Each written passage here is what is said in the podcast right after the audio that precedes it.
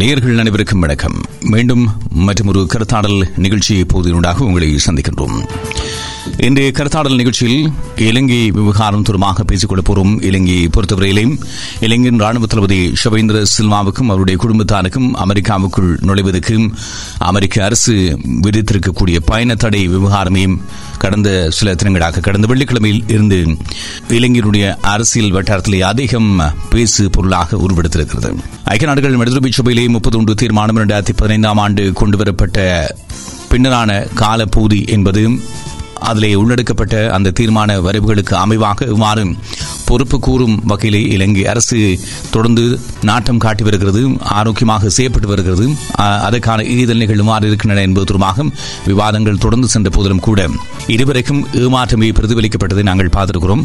ஒவ்வொரு தவணைகளாக கால நீடிப்பு வழங்கப்பட்ட போதிலும் கூட இந்த பொறுப்பு கூறல் விவகாரத்திலே நீதி வழங்கும் பொறுமுறையை நடைமுறைப்படுத்தும் விவகாரத்திலே எந்தவித விட்டுக் கொடுப்பையும் இலங்கை அரசு கட்டமைப்பு முன்னெடுக்க முடியவில்லை என்பதை நாங்கள் பார்த்திருக்கிறோம். குறிப்பாக இந்த நல்லாட்சி அரசு என்று அடையாளப்படுத்தப்பட்டவர்களே இந்த விவகாரத்தை நீத்து பூஜை செய்கின்ற வகையிலே நடந்து கொண்டார்கள் என்பதுதான் தமிழர் தரப்பு முன்வைக்கின்ற ஒரு குற்றச்சாட்டாக இருக்கிறது. இதனை கடந்து இப்பொழுது புதிதாக இலங்கையிலே முன்னாள் பாதுகாப்பு செயலாளர் போர் இடம்பெற்ற காலப்பூரிலே அந்த போரை வழிநடத்தியவராக விளங்கிய கோதாபி ராஜபக்ஷ அவர்கள் ஜனாதிபதியாக பதவியேற்றிருக்கிறார். அவருடைய மூத்த சகோதரர் முன்னாள் ஜனாதிபதி மஹிந்த ராஜபக்ஷ அவர்கள் பிரதம மந்திரியாக பதவியேற்றிருக்கிறார். இந்த காலப்பகுதியிலே ஐம்பத்தி எட்டாவது படைப்பிரிவினுடைய தளபதியாக விளங்கிய ஷமேந்திர சில்வா அவர்கள் இளைஞருடைய ராணுவ தளபதியாக கோதாபாய் ராஜபக்ஷ அவர்கள் பதவிக்கு வருவதற்கு முன்பாகவே அந்த பதவியை பெற்றுக் கொண்டிருக்கின்றமை உலக அளவிலே கவனத்தை பெற்றதை பார்த்திருக்கிறோம். கடுமையான விமர்சனங்கள் முன்வைக்கப்பட்ட போதிலும் கூட அதன் பின்னரான காலப்போது என்பது ராணுவ கட்டமைப்பை பிரதிபலிக்கக்கூடிய வலிமைமிக்க ஒரு அரசு கட்டமைப்பு உருவாக்குவதிலே இப்பொழுது பதவியேற்றிருக்கக்கூடிய அரசு நாட்டம் காட்டி வருகிறது என்பதை நாங்கள் வெவ்வேறு சந்தர்ப்பங்களிலே பார்த்து வந்திருக்கிறோம். இந்த நிலையில் தான் அமெரிக்காவில் இருந்து ஒரு மாற்றமாடலை பிரதிபலிக்கப்பட்டிருக்கிறது. இலங்கை ராணுவ தளபதி ஷவேந்திர சில்வா மீது இந்த பயண தடையை விதிப்பதாக அவர்கள் அறிவித்திருக்கிறார்கள்.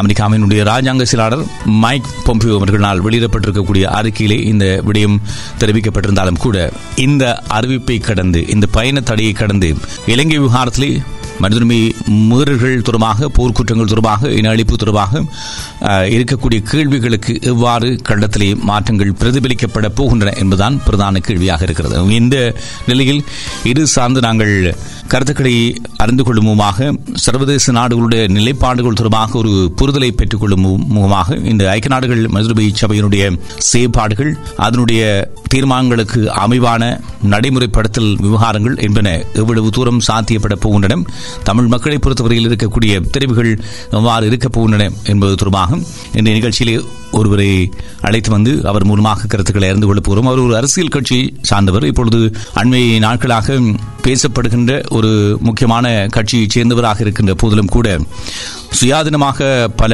ஆழமான கருத்துக்களை கொண்டிருக்கக்கூடிய ஒருவர். வடமாகாண சபையினுடைய முன்னாள் கல்வி அமைச்சர் மற்றும் ஜவஹர்லால் நேரு பல்கலைக்கழகத்திலே சர்வதேச உறவுகள் துறையிலே கலாநிதி பட்டம் பெற்றவர். கலாநிதி கந்தையா சர்வேஸ்வரன் அவர்களை நாங்கள் இன்றைய நிகழ்ச்சியிலே சந்தித்து பேசிக்கொள்ள போகிறோம். அவர் ஈழ மக்கள் புரட்சிகர விடுதலை முன்னணியுடைய துணை செயலாளர் என்பதும் குறிப்பிடத்தக்கது. இருந்தாலும் இந்த மனிதன்மை விவகாரங்கள் என்று வருகின்ற பொழுது எல்லா தரப்புகளும் தமிழ் தேசிய கூட்டமைப்பு தமிழ் மக்கள் கூட்டணி தமிழ் தேசிய மக்கள் முன்னணி என்று அனைத்து தரப்புகளும் ஈழத்தமிழர்களுக்கு நீதி வழங்கப்பட வேண்டும் பொறுப்புக்கூறல் வழங்கப்பட வேண்டும் நியாயம் கிடைக்க வேண்டும் என்ற கோரிக்கைகளை முன்வைக்கிறார்கள். இதிலே அந்த கட்சிகளுடைய நிலைப்பாடுகள் அவர்களுடைய செய்ப்பாடுகள் தொடர்பாக ஒவ்வொரு கருத்தலைகள் இருக்கின்ற போதிலும் கூட அந்த உள்தளத்தை கடந்து வெளியிலே வந்து பார்க்கின்ற பொழுது இந்த சர்வதேச நகர்வுகளும் இலங்கை அரசாங்கத்தினுடைய நகர்வுகளும் எவ்வாறு இதனை சாத்தியப்படுத்த போகின்றன? தமிழ் மக்களை பொறுத்தவரையிலே இது எவ்வாறு கட நிலவரங்களிலே மாற்றங்களை ஏற்படுத்தும்? அதற்கு தமிழர்கள் செய்ய வேண்டிய ஆக்கப்பூர்வமான செயற்பாடுகள் என்ன என்ற கேள்விகளுக்கான பதில் தேடும் முயற்சியாக அவரை எடுத்துக் கொடுக்கிறோம் வணக்கம் கலாநிதி கந்தையா சர்வேஸ்வரன் அவர்களே. வணக்கம் திரு உதயன் அவர்களே வணக்கம் முதலில் இந்த ஷபேந்திர சில்வா அவர்கள் மீது விதிக்கப்பட்டிருக்கக்கூடிய தடை தொடர்பாக ஊடகங்கள் அதிக கவனம் செலுத்துவதையும் ஏதோ பெரும் சாதனை நிலைநாட்டப்பட்டு விட்டது போன்ற ஒரு தோரணை தோற்றுவிக்கப்படுவதையும் அவதானிக்கக்கூடியதாக இருக்கிறது. உங்களுடைய அவதானிப்பிலேயும் இந்த பயண தடையை நீங்கள் எவ்வாறு பார்க்கிறீர்கள்? அதனுடைய கனதி எவ்வாறு இருக்கிறது? இதுல இரண்டு பக்கமாக பார்க்கக்கூடியதாக இருக்கிறது. இரண்டு இரண்டு வியூ இரண்டு நோக்குகளாக பார்க்கக்கூடியதாக இருக்கிறது. ஒரு நோக்கு என்பது இந்த ரவீந்திர செல்வா அவர்கள் அவர்களை ராணுவ தளபதியாக நியமித்து பல மாதங்களான பிறகு இந்த இந்த விடயத்தை அமெரிக்கா கொண்டு வந்திருக்கிறது. இப்போது இலங்கையை பொறுத்தவரை இலங்கை அரசாங்கம் அல்லது அரச தரப்பு இந்த தடையினை தங்களுக்கு வரப்போகின்ற தேர்தலுக்கு பயன்படுத்துகின்ற வகையிலே அதாவது இந்த நாட்டினுடைய இறையாண்மையை அமெரிக்கா பாதிக்கிறது அல்லது இந்த மாதிரியாக தாங்கள் அந்த இறையாண்மைக்கு ரொம்ப உறுதியாக இருக்கிறோம் போன்ற ஒரு இதை சிங்கள பௌத்த மேலாதிக்கவாதிகள் மத்தியிலே கொண்டு போகின்ற ஒரு விடயமாக அவர்கள் செய்து கொண்டிருக்கிறார்கள் இப்போது. ஆனால் அதே வேளை இன்னொரு நோக்கிலை நாங்கள் பார்க்கின்ற போது கண்டிப்பாக இலங்கை அரசாங்கம் கண்டிப்பா இந்த இலங்கை இலங்கை இப்போது இருக்கக்கூடிய ஆட்சியாளர்கள் முன்னரும் ஆட்சியாளர்களாக இருந்தார்கள் இந்த கடந்த ஆட்சிக்கு முன்னதாக. அப்போது இந்த விடயங்கள் எவ்வாறு சர்வதேச சமூகம் கையாண்டது என்பது அவர்களுக்கு தெரியும். சவேந்திர சில்வா அவர்கள் இலங்கையின் ஐநா ஐநாவினுடைய வதிவிட பிரதியாக அனுப்பப்பட்ட அனுப்பப்பட்ட போது கூட அப்போதும் அங்கே மிக பெருமளவிலான எதிர்ப்புகளும் விமர்சனங்களும் ஏற்பட்டன என்பதும் தெரியும். அவற்றை தெரிந்து கொண்டேதான் மைத்திரிபால சிறிசேனா அவரை ஆஹ், ஆட்சியிருக்கிறார் ஆகவே சர்வதேசத்துடன் சர்வதேச சமூகத்துடன் நிலைப்பாட்டுடன் ஐநா சபையினுடைய பெரும்பான்மையான இதனுடன் மோதுவதற்கு தயாரான ஒரு ஒரு நிலைப்பாடாகவே அவரை அவரை நியமித்தது தோன்றுகிறது. இரண்டாவது அமெரிக்கா அத்தகைய ஒன்றை கொடுத்து அத்தகைய ஒரு ஒரு நிலைப்பாட்டுக்கு வந்தது என்பது இன்னொரு நோக்கில் நாங்கள் பார்க்கின்ற போது இலங்கை அரசாங்கம் அரசாங்கத்தின் அரசாங்கத்தின் மீதான ரெப்யூட்டேஷன் அல்லது இலங்கை அரசாங்கத்தினுடைய ஆட்சி முறை மீதான ஒரு ஒரு எதிர்மறை தாக்கத்தை உலக அளவில் ஏற்படுத்தக்கூடியதாகவும் நாங்கள் பார்க்க முடியும் அவ்வாறு ஏற்படுத்துகின்ற போது கண்டிப்பாக இலங்கை தமிழ் மக்களுடைய பிரச்சனைக்காக இந்த அரசாங்கம் தொடர்ச்சியாக அப்படி ஒரு பிரச்சனையே இல்லை இந்த நாட்டிலே வந்து தேசிய பாதுகாப்பும் அபிவிருத்தியும் தான் தேவைப்படுகிறது என்கின்ற தோரணையிலே செயற்படுகின்ற போது இந்த விடயங்கள். சர்வதேச அரங்கிலே தமிழ் மக்கள் தமக்கு இதை சாதகமாக பயன்படுத்தக்கூடிய ஒரு ஒரு ஒரு வழியை தோற்றுவித்திருப்பதாகவும் நாங்கள் பார்க்க முடியும்.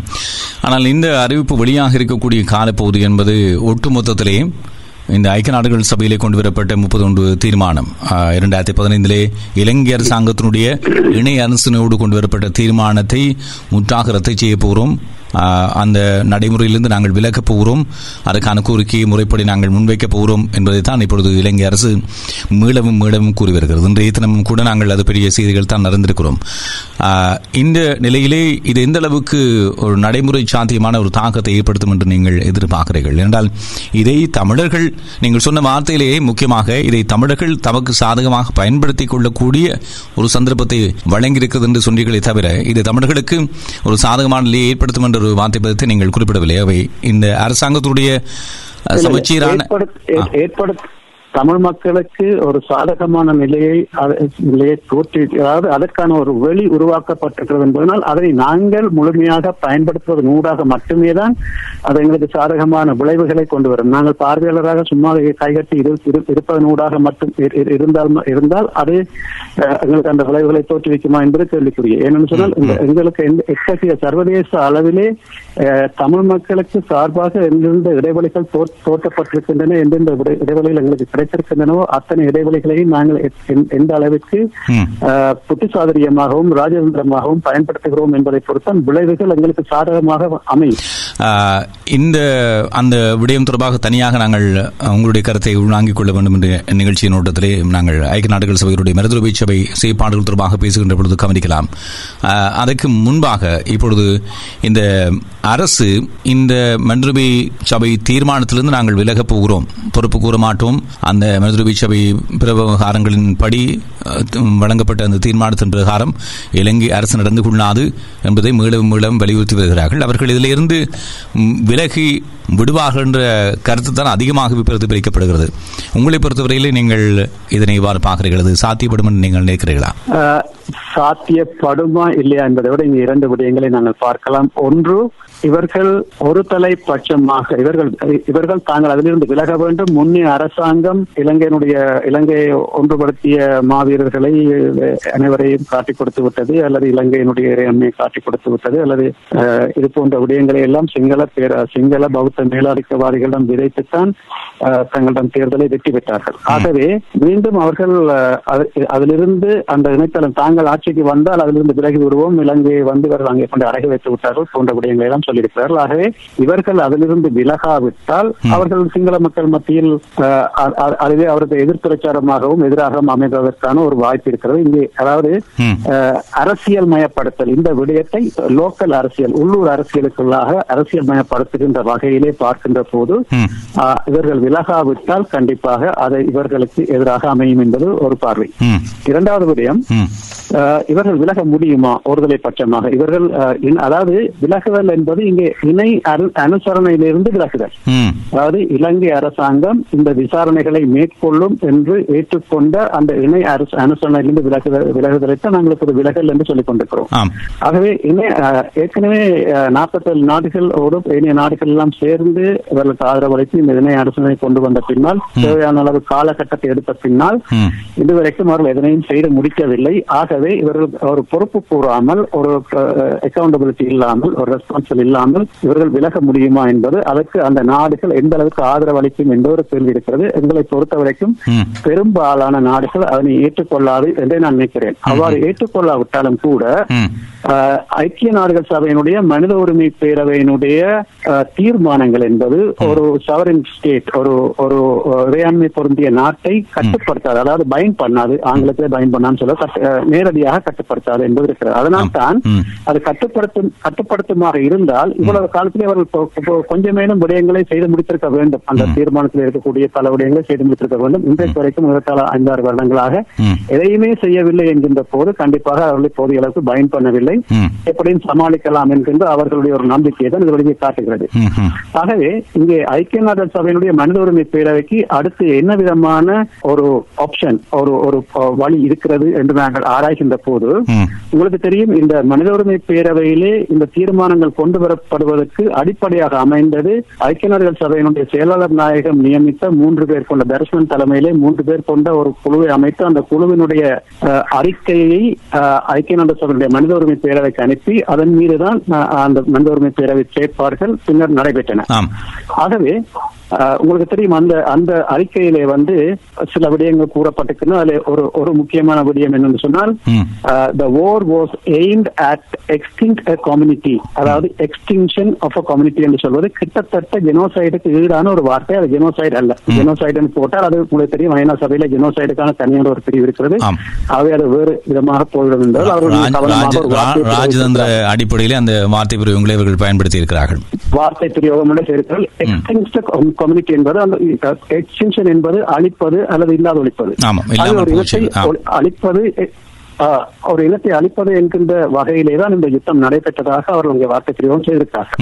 இது ஒன்று. இரண்டாவது விட இன்னொரு விஷயம் சொல்லியிருக்கிறார்கள் என்று சொன்னால் இது மிக நீண்ட கால இன மோதலின் வெளிப்பாடாகவே இந்த யுத்தம் நடைபெற்றது என்பதும் இந்த அதனாலேயே இவ்வளவு மிக பெரும் அழிவுகள் நடைபெற்றது என்பதையும் ஆகவே இதற்கு ஒரு தீர்வு காணப்பட வேண்டும் என்பதையும் கூட அவர்கள் பரிந்துரைத்திருக்கிறார்கள். ஆகவே இந்த இரண்டு விடயங்களை நாங்கள் பார்க்கின்றோம் ஐக்கிய நாடுகள் சபையினுடைய மனித உரிமை பேரவைக்கு என்ன இருக்கிறது சொல் இப்போது இலங்கை அரசாங்கத்தை நாங்கள் கடந்த ஐந்தாறு ஆண்டுகளாக முடிந்த அளவுக்கு நாங்கள் முயற்சி செய்து விட்டோம் பட் அவர்கள் எதையும் கேட்பதாக இல்லை. ஆகவே ஐக்கிய நாடுடைய செயலாளர் நாயகம் அதற்கு முடிவு எடுக்க வேண்டும் என்ற வகையிலே அவர்கள் ஒரு தீர்மானத்தை ஒரு- அறிக்கையை ஐநா சபை ஐநா செயலாளருக்கு அவர்கள் செயலாளர் நாயகத்திற்கு அவர்கள் சமர்ப்பிக்க முடியும் என்று நான் நினைக்கிறேன்.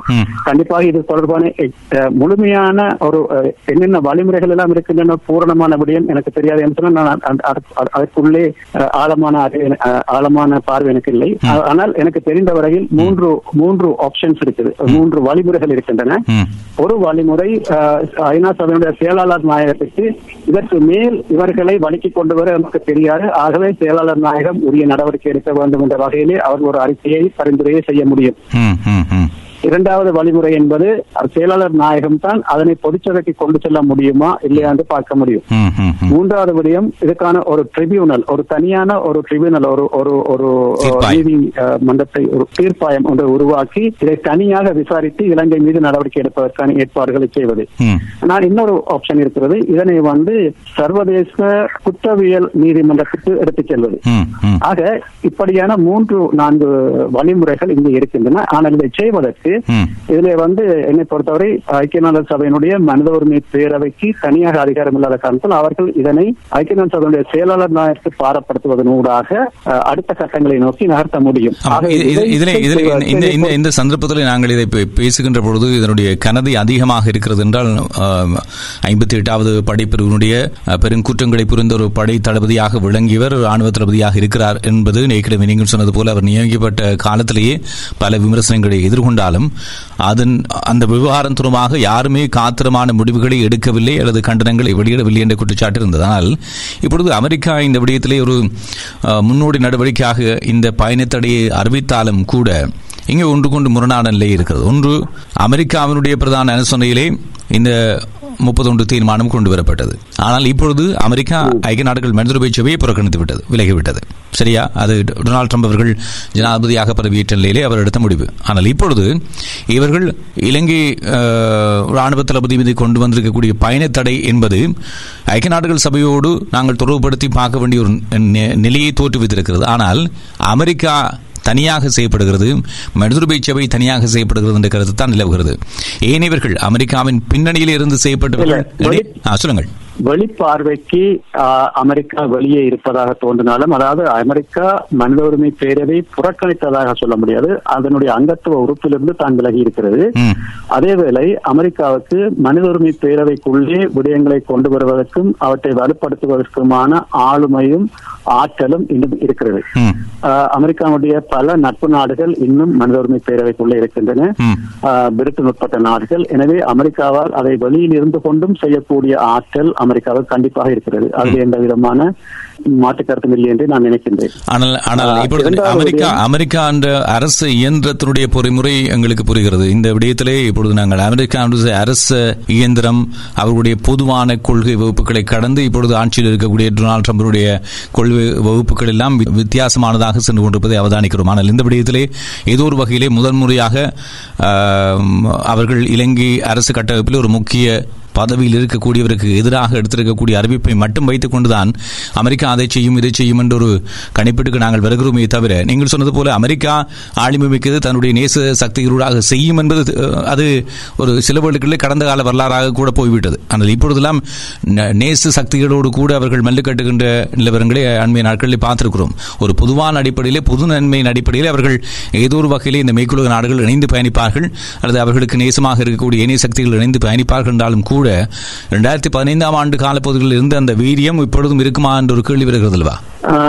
இல்ல நாங்கள் அந்த வகையில பார்க்க போனால் எப்படி உங்களுக்கு தெரியும் வந்து நட்பு நாடுகளுடன் சிறு சிறு உரசல் ஏற்பட்டாலும் அவர்களுடைய ஸ்ட்ராட்டஜிக் இன்ட்ரெஸ்ட் என்று சொல்லக்கூடிய மூலோபாய நன்மைகளை கருத்தில் கொண்டு அவர்கள் செயற்படுவதிலே அதிகம் பிரச்சனை இருப்பதிலே என்னன்னு சொன்னால் இந்த சர்வதேச உறவுகள் என்பதிலே வந்து பார்த்தீங்கன்னு சொன்னால் இது ஒரு அநேகமாக ஒரு ஸ்டேட் டு ஸ்டேட் ரிலேஷனை மிகவும் மையமாக கொண்டது என்பது உண்டு. இரண்டாவது தங்களுடைய நலன்களுக்காக உங்களுக்கு தெரியும் there is no friends and enemies in politics என்று சொல்லி.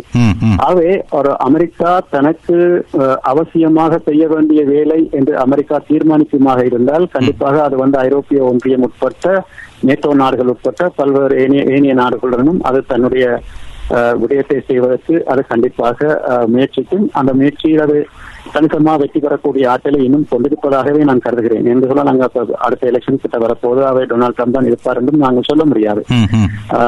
அடுத்து யார் வருவார்கள் அது எங்களுக்கு சரியாக தெரியாது. ஆனாலும் கூட உலக அரசியலை பொறுத்தவரை அவர் சில சில விஷயங்களை சற்று சற்று காலம் தாழ்த்தி சரியான சூழ்நிலை வரும்போது அதுக்கு அதுக்கு பலம் கொடுப்பதும் இருக்கின்றது. ஆகவே. இந்த விடயத்தை பொறுத்த வரைக்கும் அவர்கள் என்னை பொறுத்த வரைக்கும் அமெரிக்காவுக்கு தன்னுடைய நலன்கள் இலங்கையிலே கண்டிப்பாக இருக்கின்றன. உங்களுக்கு தெரியும் இலங்கையினுடைய ஸ்ட்ராட்டஜிக் பொசிஷன் என்பது இன்றைக்கு போட்டியாக இருக்கிறது. சீனாவுக்கும் குறிப்பாக முக்கியமாக சீனாவிற்கும் அமெரிக்காவுக்கும் இந்தியாவுக்கும் இது ஒரு ஒரு- ஒரு பெரும் ஆஹ், இலங்கை இதனுடைய ஸ்ட்ராட்டஜிக் லொகேஷன் என்பது அமைந்திருக்கிற இடம் என்பது. கண்டிப்பாக ஒரு பிரச்சனையாக இருக்கிறது என்ன சொன்னால் தொண்ணூற்றி ஒன்பது ஆண்டுகளுக்கு சீனாவுக்கு இங்கே சம்பாந்தோட்டை துறைமுகம் தாரை வார்க்கப்பட்டு விட்டது இந்தியாவுக்கு ஒரு மிகப்பெரிய தலையடியான ஒரு விடயம்.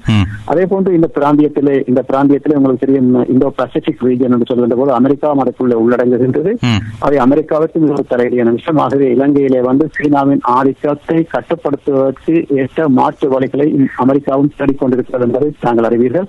அந்த வகையிலே பார்த்தீங்கன்னு சொன்னால் மிலேனியம் சேலஞ்ச் கோஆபரேஷன் என்று சொல்லக்கூடிய ஒரு ஒரு ஒரு திட்டத்தினை அவர் உருவாக்கி அதை அதில் இலங்கை ஏற்றுக்கொள்ள வைப்பதற்கான முயற்சிகளை கடந்த ஆட்சியினுடைய காலகட்டத்திலே செய்து கொண்டிருந்தார்கள். அது அது வந்து கடந்த ஆட்சிக்கு எதிரான ஒரு பிரச்சாரமாக இப்போ இருக்கிற ஆட்சியாளர்களால் பயன்படுத்தப்பட்டது.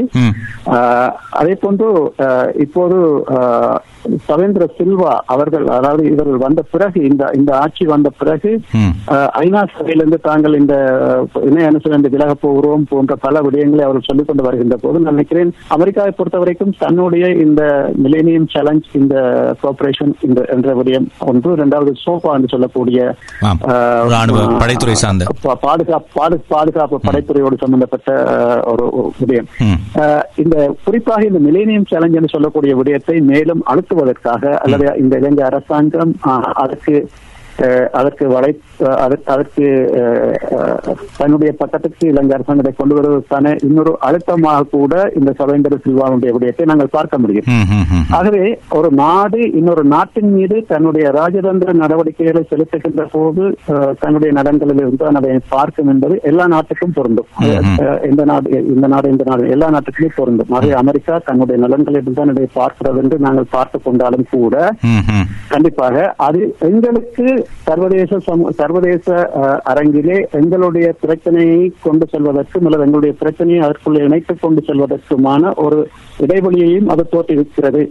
ஆகவே இங்கே நாங்கள் பார்க்க வேண்டிய விடயம் தமிழ் மக்களுடைய பிரதிகள் என்ற வகையில் நாங்கள் பார்க்க வேண்டிய தனியான தனியான கேள்வியாகவே தருகிறேன். ஒரு சிறிய இடைவெளி எடுத்துக்கொண்டிருந்தால் நாங்கள் நிச்சயமாக அது ஆழமாக பேசப்பட வேண்டும். இது நீங்கள் சார்ந்திருக்கக்கூடிய அரசியல் கட்சிகளை கடந்து ஒரு பொது தளத்திலிருந்து தமிழர்கள் தரப்பிலிருந்து இவ்வாறு இந்த விடயம் அணுகப்பட வேண்டும் என இப்பொழுது பூகோள அரசியல் என்பது மூலோபாய நகர்வுகளை மையமாக கொண்டு நகர்கிறது என்று நீங்கள் சொன்னது போல அவர்கள் அவ்வாறு ஒரு கூட்டிலே பயணித்துக் கொண்டு வருகின்ற பொழுது அந்த சந்தர்ப்பங்களை சரியாக அடையாளம் கண்டு கணிப்பிட்டு பயன்படுத்தக்கூடிய நிலையிலே எங்களுடைய தமிழ் சமூகம் இருக்கிறதா என்பது ஒரு பிரதான கேள்வி. அதன் காரணமாக தான் தனியாக வைத்துக் கொள்வோம். ஒரு அப்படி இணைப்பில் இருங்கள்.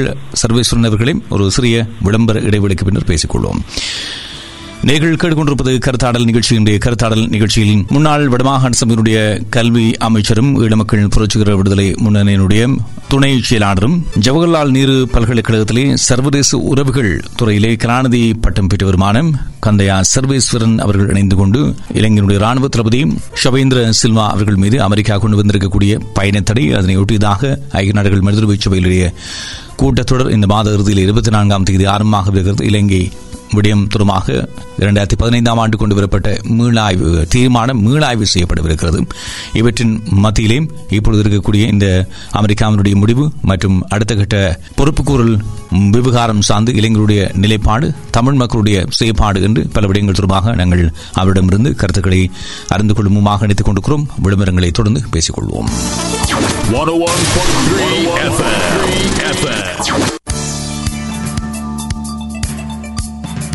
101.3 தமிழகம் இரவு ஒலிபரப்பில் கருத்தாடல் நிகழ்ச்சியினை எடுத்துக் கொண்டிருக்கிறீர்கள். இன்றைய கருத்தாடல் நிகழ்ச்சியில் இலங்கை விவகாரம் தொடர்பாக பேசிக் கொண்டிருக்கிறோம். இலங்கையினுடைய ராணுவ தளபதி ஷவேந்திர சில்வா மீது அமெரிக்கா பயணத்தடையை விதித்திருக்கிறது. அமெரிக்க ராஜாங்க திணைக்களத்தின் ஊடாக அமெரிக்க ராஜாங்க செயலாளர் மைக் பொம்பியோ அவர்கள் இந்த விசேட அறிக்கையை கடந்த வெள்ளிக்கிழமை வெளியிட்ட பின்னணியிலே பார்க்கின்ற பொழுதும் இலங்கை தொடர்பாக ஐக்கிய நாடுகள் மனித இரண்டாயிரத்தி பதினைந்தில் ஒரு தீர்மானம் கொண்டு வரப்பட்டது அது கனதியா வலிமை குன்றியதா என்ற விவாதங்கள் தொடர்ந்த போதிலும் கூட குறைந்தபட்சம் அது மட்டுமே. அன்றைய சமகால சூழலிலே ஒரு வலிமை மிக்க தீர்மானமாக கொண்டு வர முடிந்தது என்பதைத்தான் அதுக்கு பின்புலத்தில் இருந்தவர்கள் அனைவருமே முன்வைத்த நியாயமாக இருக்கிறது. எனவே கலாநிதி சர்வேஸ்வரன் அவர்கள் சொன்னது போல அந்த வார்த்தை பதங்களை மிக நுட்பமாக கையாண்டு கொண்டார்கள். இன அழிப்பு என்பதை தவிர்க்க வேண்டும். ஆனால் அதுக்கு இணையான சில விளக்கங்களை கொடுக்கக்கூடிய வகையிலே சில சொற்பதங்கள் பயன்படுத்தப்பட்டது போல இந்த விடயத்திலேயும் பொறுப்புக்கூறல் மற்றும் போர்க்குற்றங்கள் மனிதனுமை மீறுகள் விவகாரம் தொடர்பாக ஒரு நீதி விசாரணையை உள்ளடக்க வேண்டும். ஹைபிரிட் என்ற சொற்பதம் அப்பொழுதெல்லாம் அதிகமாக பயன்படுத்தப்பட்டது. பன்னாட்டு என்ற பொருள்பட அதனை பயன்படுத்திக் கொள்ளலாம். சர்வதேசம் என்ற பொருள்படாது. இருந்த போதிலும் அந்த அவ்வாறான ஒரு பல நாடுகளையும் சேர்ந்தவர்களுடைய பொறிமுறையின் அடிப்படையிலே நீதி விசாரணை இடம்பெற வேண்டும் என்ற வலியுறுத்தல்கள் சொல்லப்பட்ட போதிலும் கூட அவற்றை இலங்கை அரசு நடைமுறைப்படுத்தவில்லை. சில இயல்பு வாழ்க்கையை மையப்படுத்திய நகர்வுகளை மட்டுமே இவர்கள் முன்கொண்டு முன் கொண்டு சென்றார்கள். இப்பொழுது இப்பொழுது ஆட்சியே மாறி இருக்கிறது இலங்கையிலே இந்த பின்னணியில் தான் ஷவேந்திர சில்வா மீது கொண்டு வரப்பட்டிருக்கக்கூடிய பயணத்தடை தனியாக வெளிச்சமாக தெரிந்தாலும் கூட இந்த பயணத்தடையை கடந்து இது எந்த அளவுக்கு சமகாலத்திலே தாக்கம் செலுத்தப் போகிறது? குறிப்பாக ஐக்கிய நாடுகள் மனித பேச்சுவை கூட்டத்தொடர் ஆரம்பமாக இருக்கின்ற நிலையிலே இந்த விவகாரத்தினுடைய பாதிப்பு அல்லது தாக்கம் எவ்வாறு இருக்கப் போகிறது என்பது தொடர்பாக நாங்கள் பேசிக் கொண்டிருக்கிறோம் அதோடு தமிழர் தரப்பு இவ்வாறான சந்தர்ப்பங்களை இவ்வாறு பயன்படுத்திக் கொள்ள முடியும். அவர்களுக்கு இருக்கக்கூடிய தெரிவுகள் என்ன வாய்ப்புகள் என்ன என்ற கேள்விகள் எல்லாம் இருக்கின்றன. அதுமாக தொடர்பாக புரிதலை பெற்றுக்கொள்ளும் ஈழ மக்கள் புரட்சிகர விடுதலை முன்னணியினுடைய துணை செயலாளர் மற்றும் வடக்கு மாகாண சபையினுடைய முன்னாள் கல்வி அமைச்சர் ஜவஹர்லால் நேரு பல்கலைக்கழகத்தினுடைய பல்கலைக்கழகத்திலே சர்வதேச உறவுகள் கற்கை நெறியிலே கலாநிதி பட்டம் முடித்த கந்தையா சர்வேஸ்வரன் அவர்கள் இன்றைய நிகழ்ச்சியிலே கலந்து கொண்டிருக்கிறார். தொடர்ந்து பேசுவோம் சர்வேஸ்வரன் அவர்களே. நீங்கள் சொன்ன விடயத்தினுடைய மையமாக அந்த கேள்விக்கு செல்வதற்கு முன்பாக இப்பொழுது இந்த ஏனைய நாடுகள் இந்த விடயம் தொடர்பாக வார் முடிவெடுக்கப் போகின்றன என்பதற்கு ஒரு பதிலை தேடுகின்ற பொழுது தமிழ் தேசிய கூட்டமைப்புடைய பேச்சாளர் நாடாளுமன்ற உறுப்பினர் எம் ஏ சுமந்திரன் அவர்கள் இன்றைய தினம் தெரிவித்திருக்கக்கூடிய விடயம். தான் அண்மையில் வெளிநாட்டு பயணத்தை மேற்கொண்ட பொழுது பல நாடுகளுடைய பிரதிநிதிகளையும் சந்தித்தேன். அவர்களிடம் நாங்கள் இந்த இலங்கை குறித்த பிரணியிலிருந்து இலங்கை விலகுவதற்கு இலங்கைக்கு ஒத்துழைப்பு வழங்க கூடாது என்று வலியுறுத்தினேன். அவர்கள் வழங்கப் போவதில்லை என்று உறுதியளித்திருக்கிறார்கள் என்ற விடயத்தை சொல்லியிருக்கிறார். இது எந்த அளவுக்கு நம்பகத்தன்மை வாய்ந்ததாக நீங்கள் பார்க்கிறீர்கள்? எந்த அளவுக்கு இந்த விவகாரத்திலே தமிழ் தேசிய கூட்டமைப்புக்கு பங்களிப்பு இருப்பதாக நீங்கள் நினைக்கிறீர்கள். என்றால் இந்த கால அவகாச நீடிப்பு என்ற விவகாரத்திலே அதிக விமர்சனங்களை கூட எதிர்கொண்டிருக்கிறது. நீங்கள் இன்னொரு மாற்றுக் கட்சியைச் சேர்ந்தவராக இருந்தாலும் கூட ஒரு கல்விமான் இந்த துறையிலே சர்வதேச உறவுகள் துறையிலே நுட்பமான கருத்துக்களை கொண்டிருப்பவர் என்ற அடிப்படையிலே அந்த கேள்வியை முன்வைக்கிறேன்.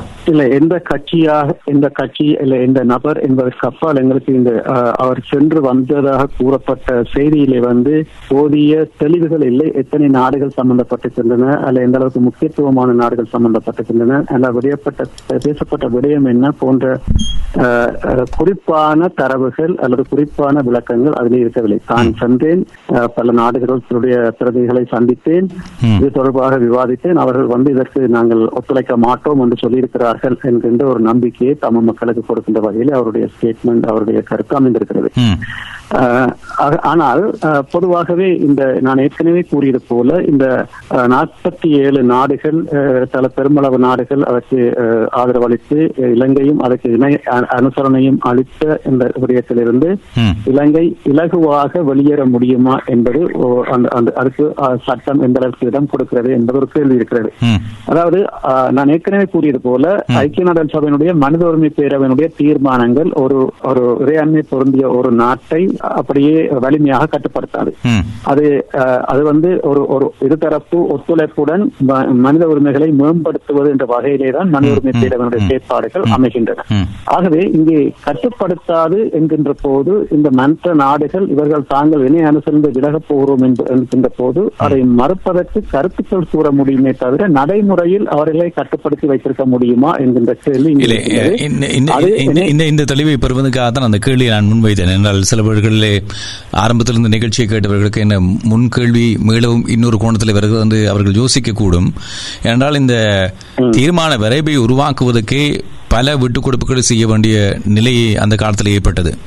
அஹ், அமெரிக்கா அவருடைய நேச நாடுகளாக இருந்தாலும் கூட அவர்கள் இந்த வார்த்தை பிரிவுகளிலே மிக மிக உன்னிப்பாக கவனம் செலுத்தினார்கள். ஒவ்வொரு வசனங்களும் ஒவ்வொரு வார்த்தைகளும் மாற்றப்பட வேண்டும் என்பதற்காகவே பல பேரும் பேசல்கள் அஹ், இடம்பெற்றுத்தான் இறுதியிலே அந்த இப்பொழுது நடைமுறையில் இருக்கக்கூடிய அந்த நிறைவேற்றப்பட்ட தீர்மான விரைவு இருக்கிறது அவ்வாறு இருக்கின்ற பொழுது ஒரு தமிழ் மக்களுடைய பிரந்தியாக எம் ஏ சுமந்திரன் அவர்கள் சென்று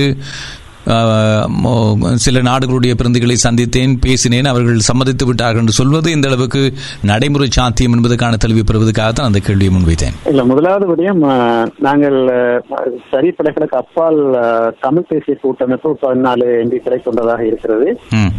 ஆகவே இன்றைக்கு பாராளுமன்றம் கிடைக்கப்படுகின்ற வரைக்கும் அவர்கள் வந்து தமிழ் மக்களுடைய பெரும்பான்மை மக்களுடைய பிரதிகளாகவே பார்க்கப்படுகிறார்கள். அது- நான் தவறு என்று சொல்ல மாட்டேன். காரணம் அதுதான் யதார்த்தம். ஆனால் அஹ், அந்த அடிப்படையிலே அவர்கள் வந்து நீங்கள் ஏற்கனவே கூறியது போல கடந்த இதிலே வந்து இரண்டு தடவைகள் இவர்களுக்கு கால அவகாசம் பெற்றுக் கொடுப்பதிலே தமிழரசு கட்சி குறிப்பாக சுமந்திரன் தமிழரசு கட்சியின் சார்பிலே சுமந்திரன் அவற்றை பெற்றுக் அவற்றை செய்தார் என்பது எல்லோருக்கும் தெரிந்த விடயம். அதுல உங்களுக்கு தெரியும் அந்த காலவாசலை பெற்றுக் கொடுக்க கூடாது என்பதற்காக பெரும்பான்மை எம்பிக்கள் முதலிலே வாக்களித்து பின்னர் இவர்கள் உள்ளே உள்ளே அதற்கான லோபி ஒன்று செய்த பின்னால் பிறகு பெரும்பான்மை அவர்களுக்கு.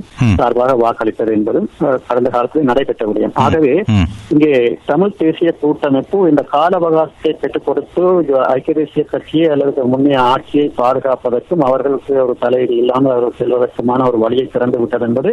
இது எல்லோருக்குமே தெரிந்த ஒரு விடயம் ஒளிவு மறைவான விடயம். சாதாரண மக்களும் அதை புரிந்து கொள்ள கஷ்டமாக இருக்கலாம் ஆனால் இதுதான்.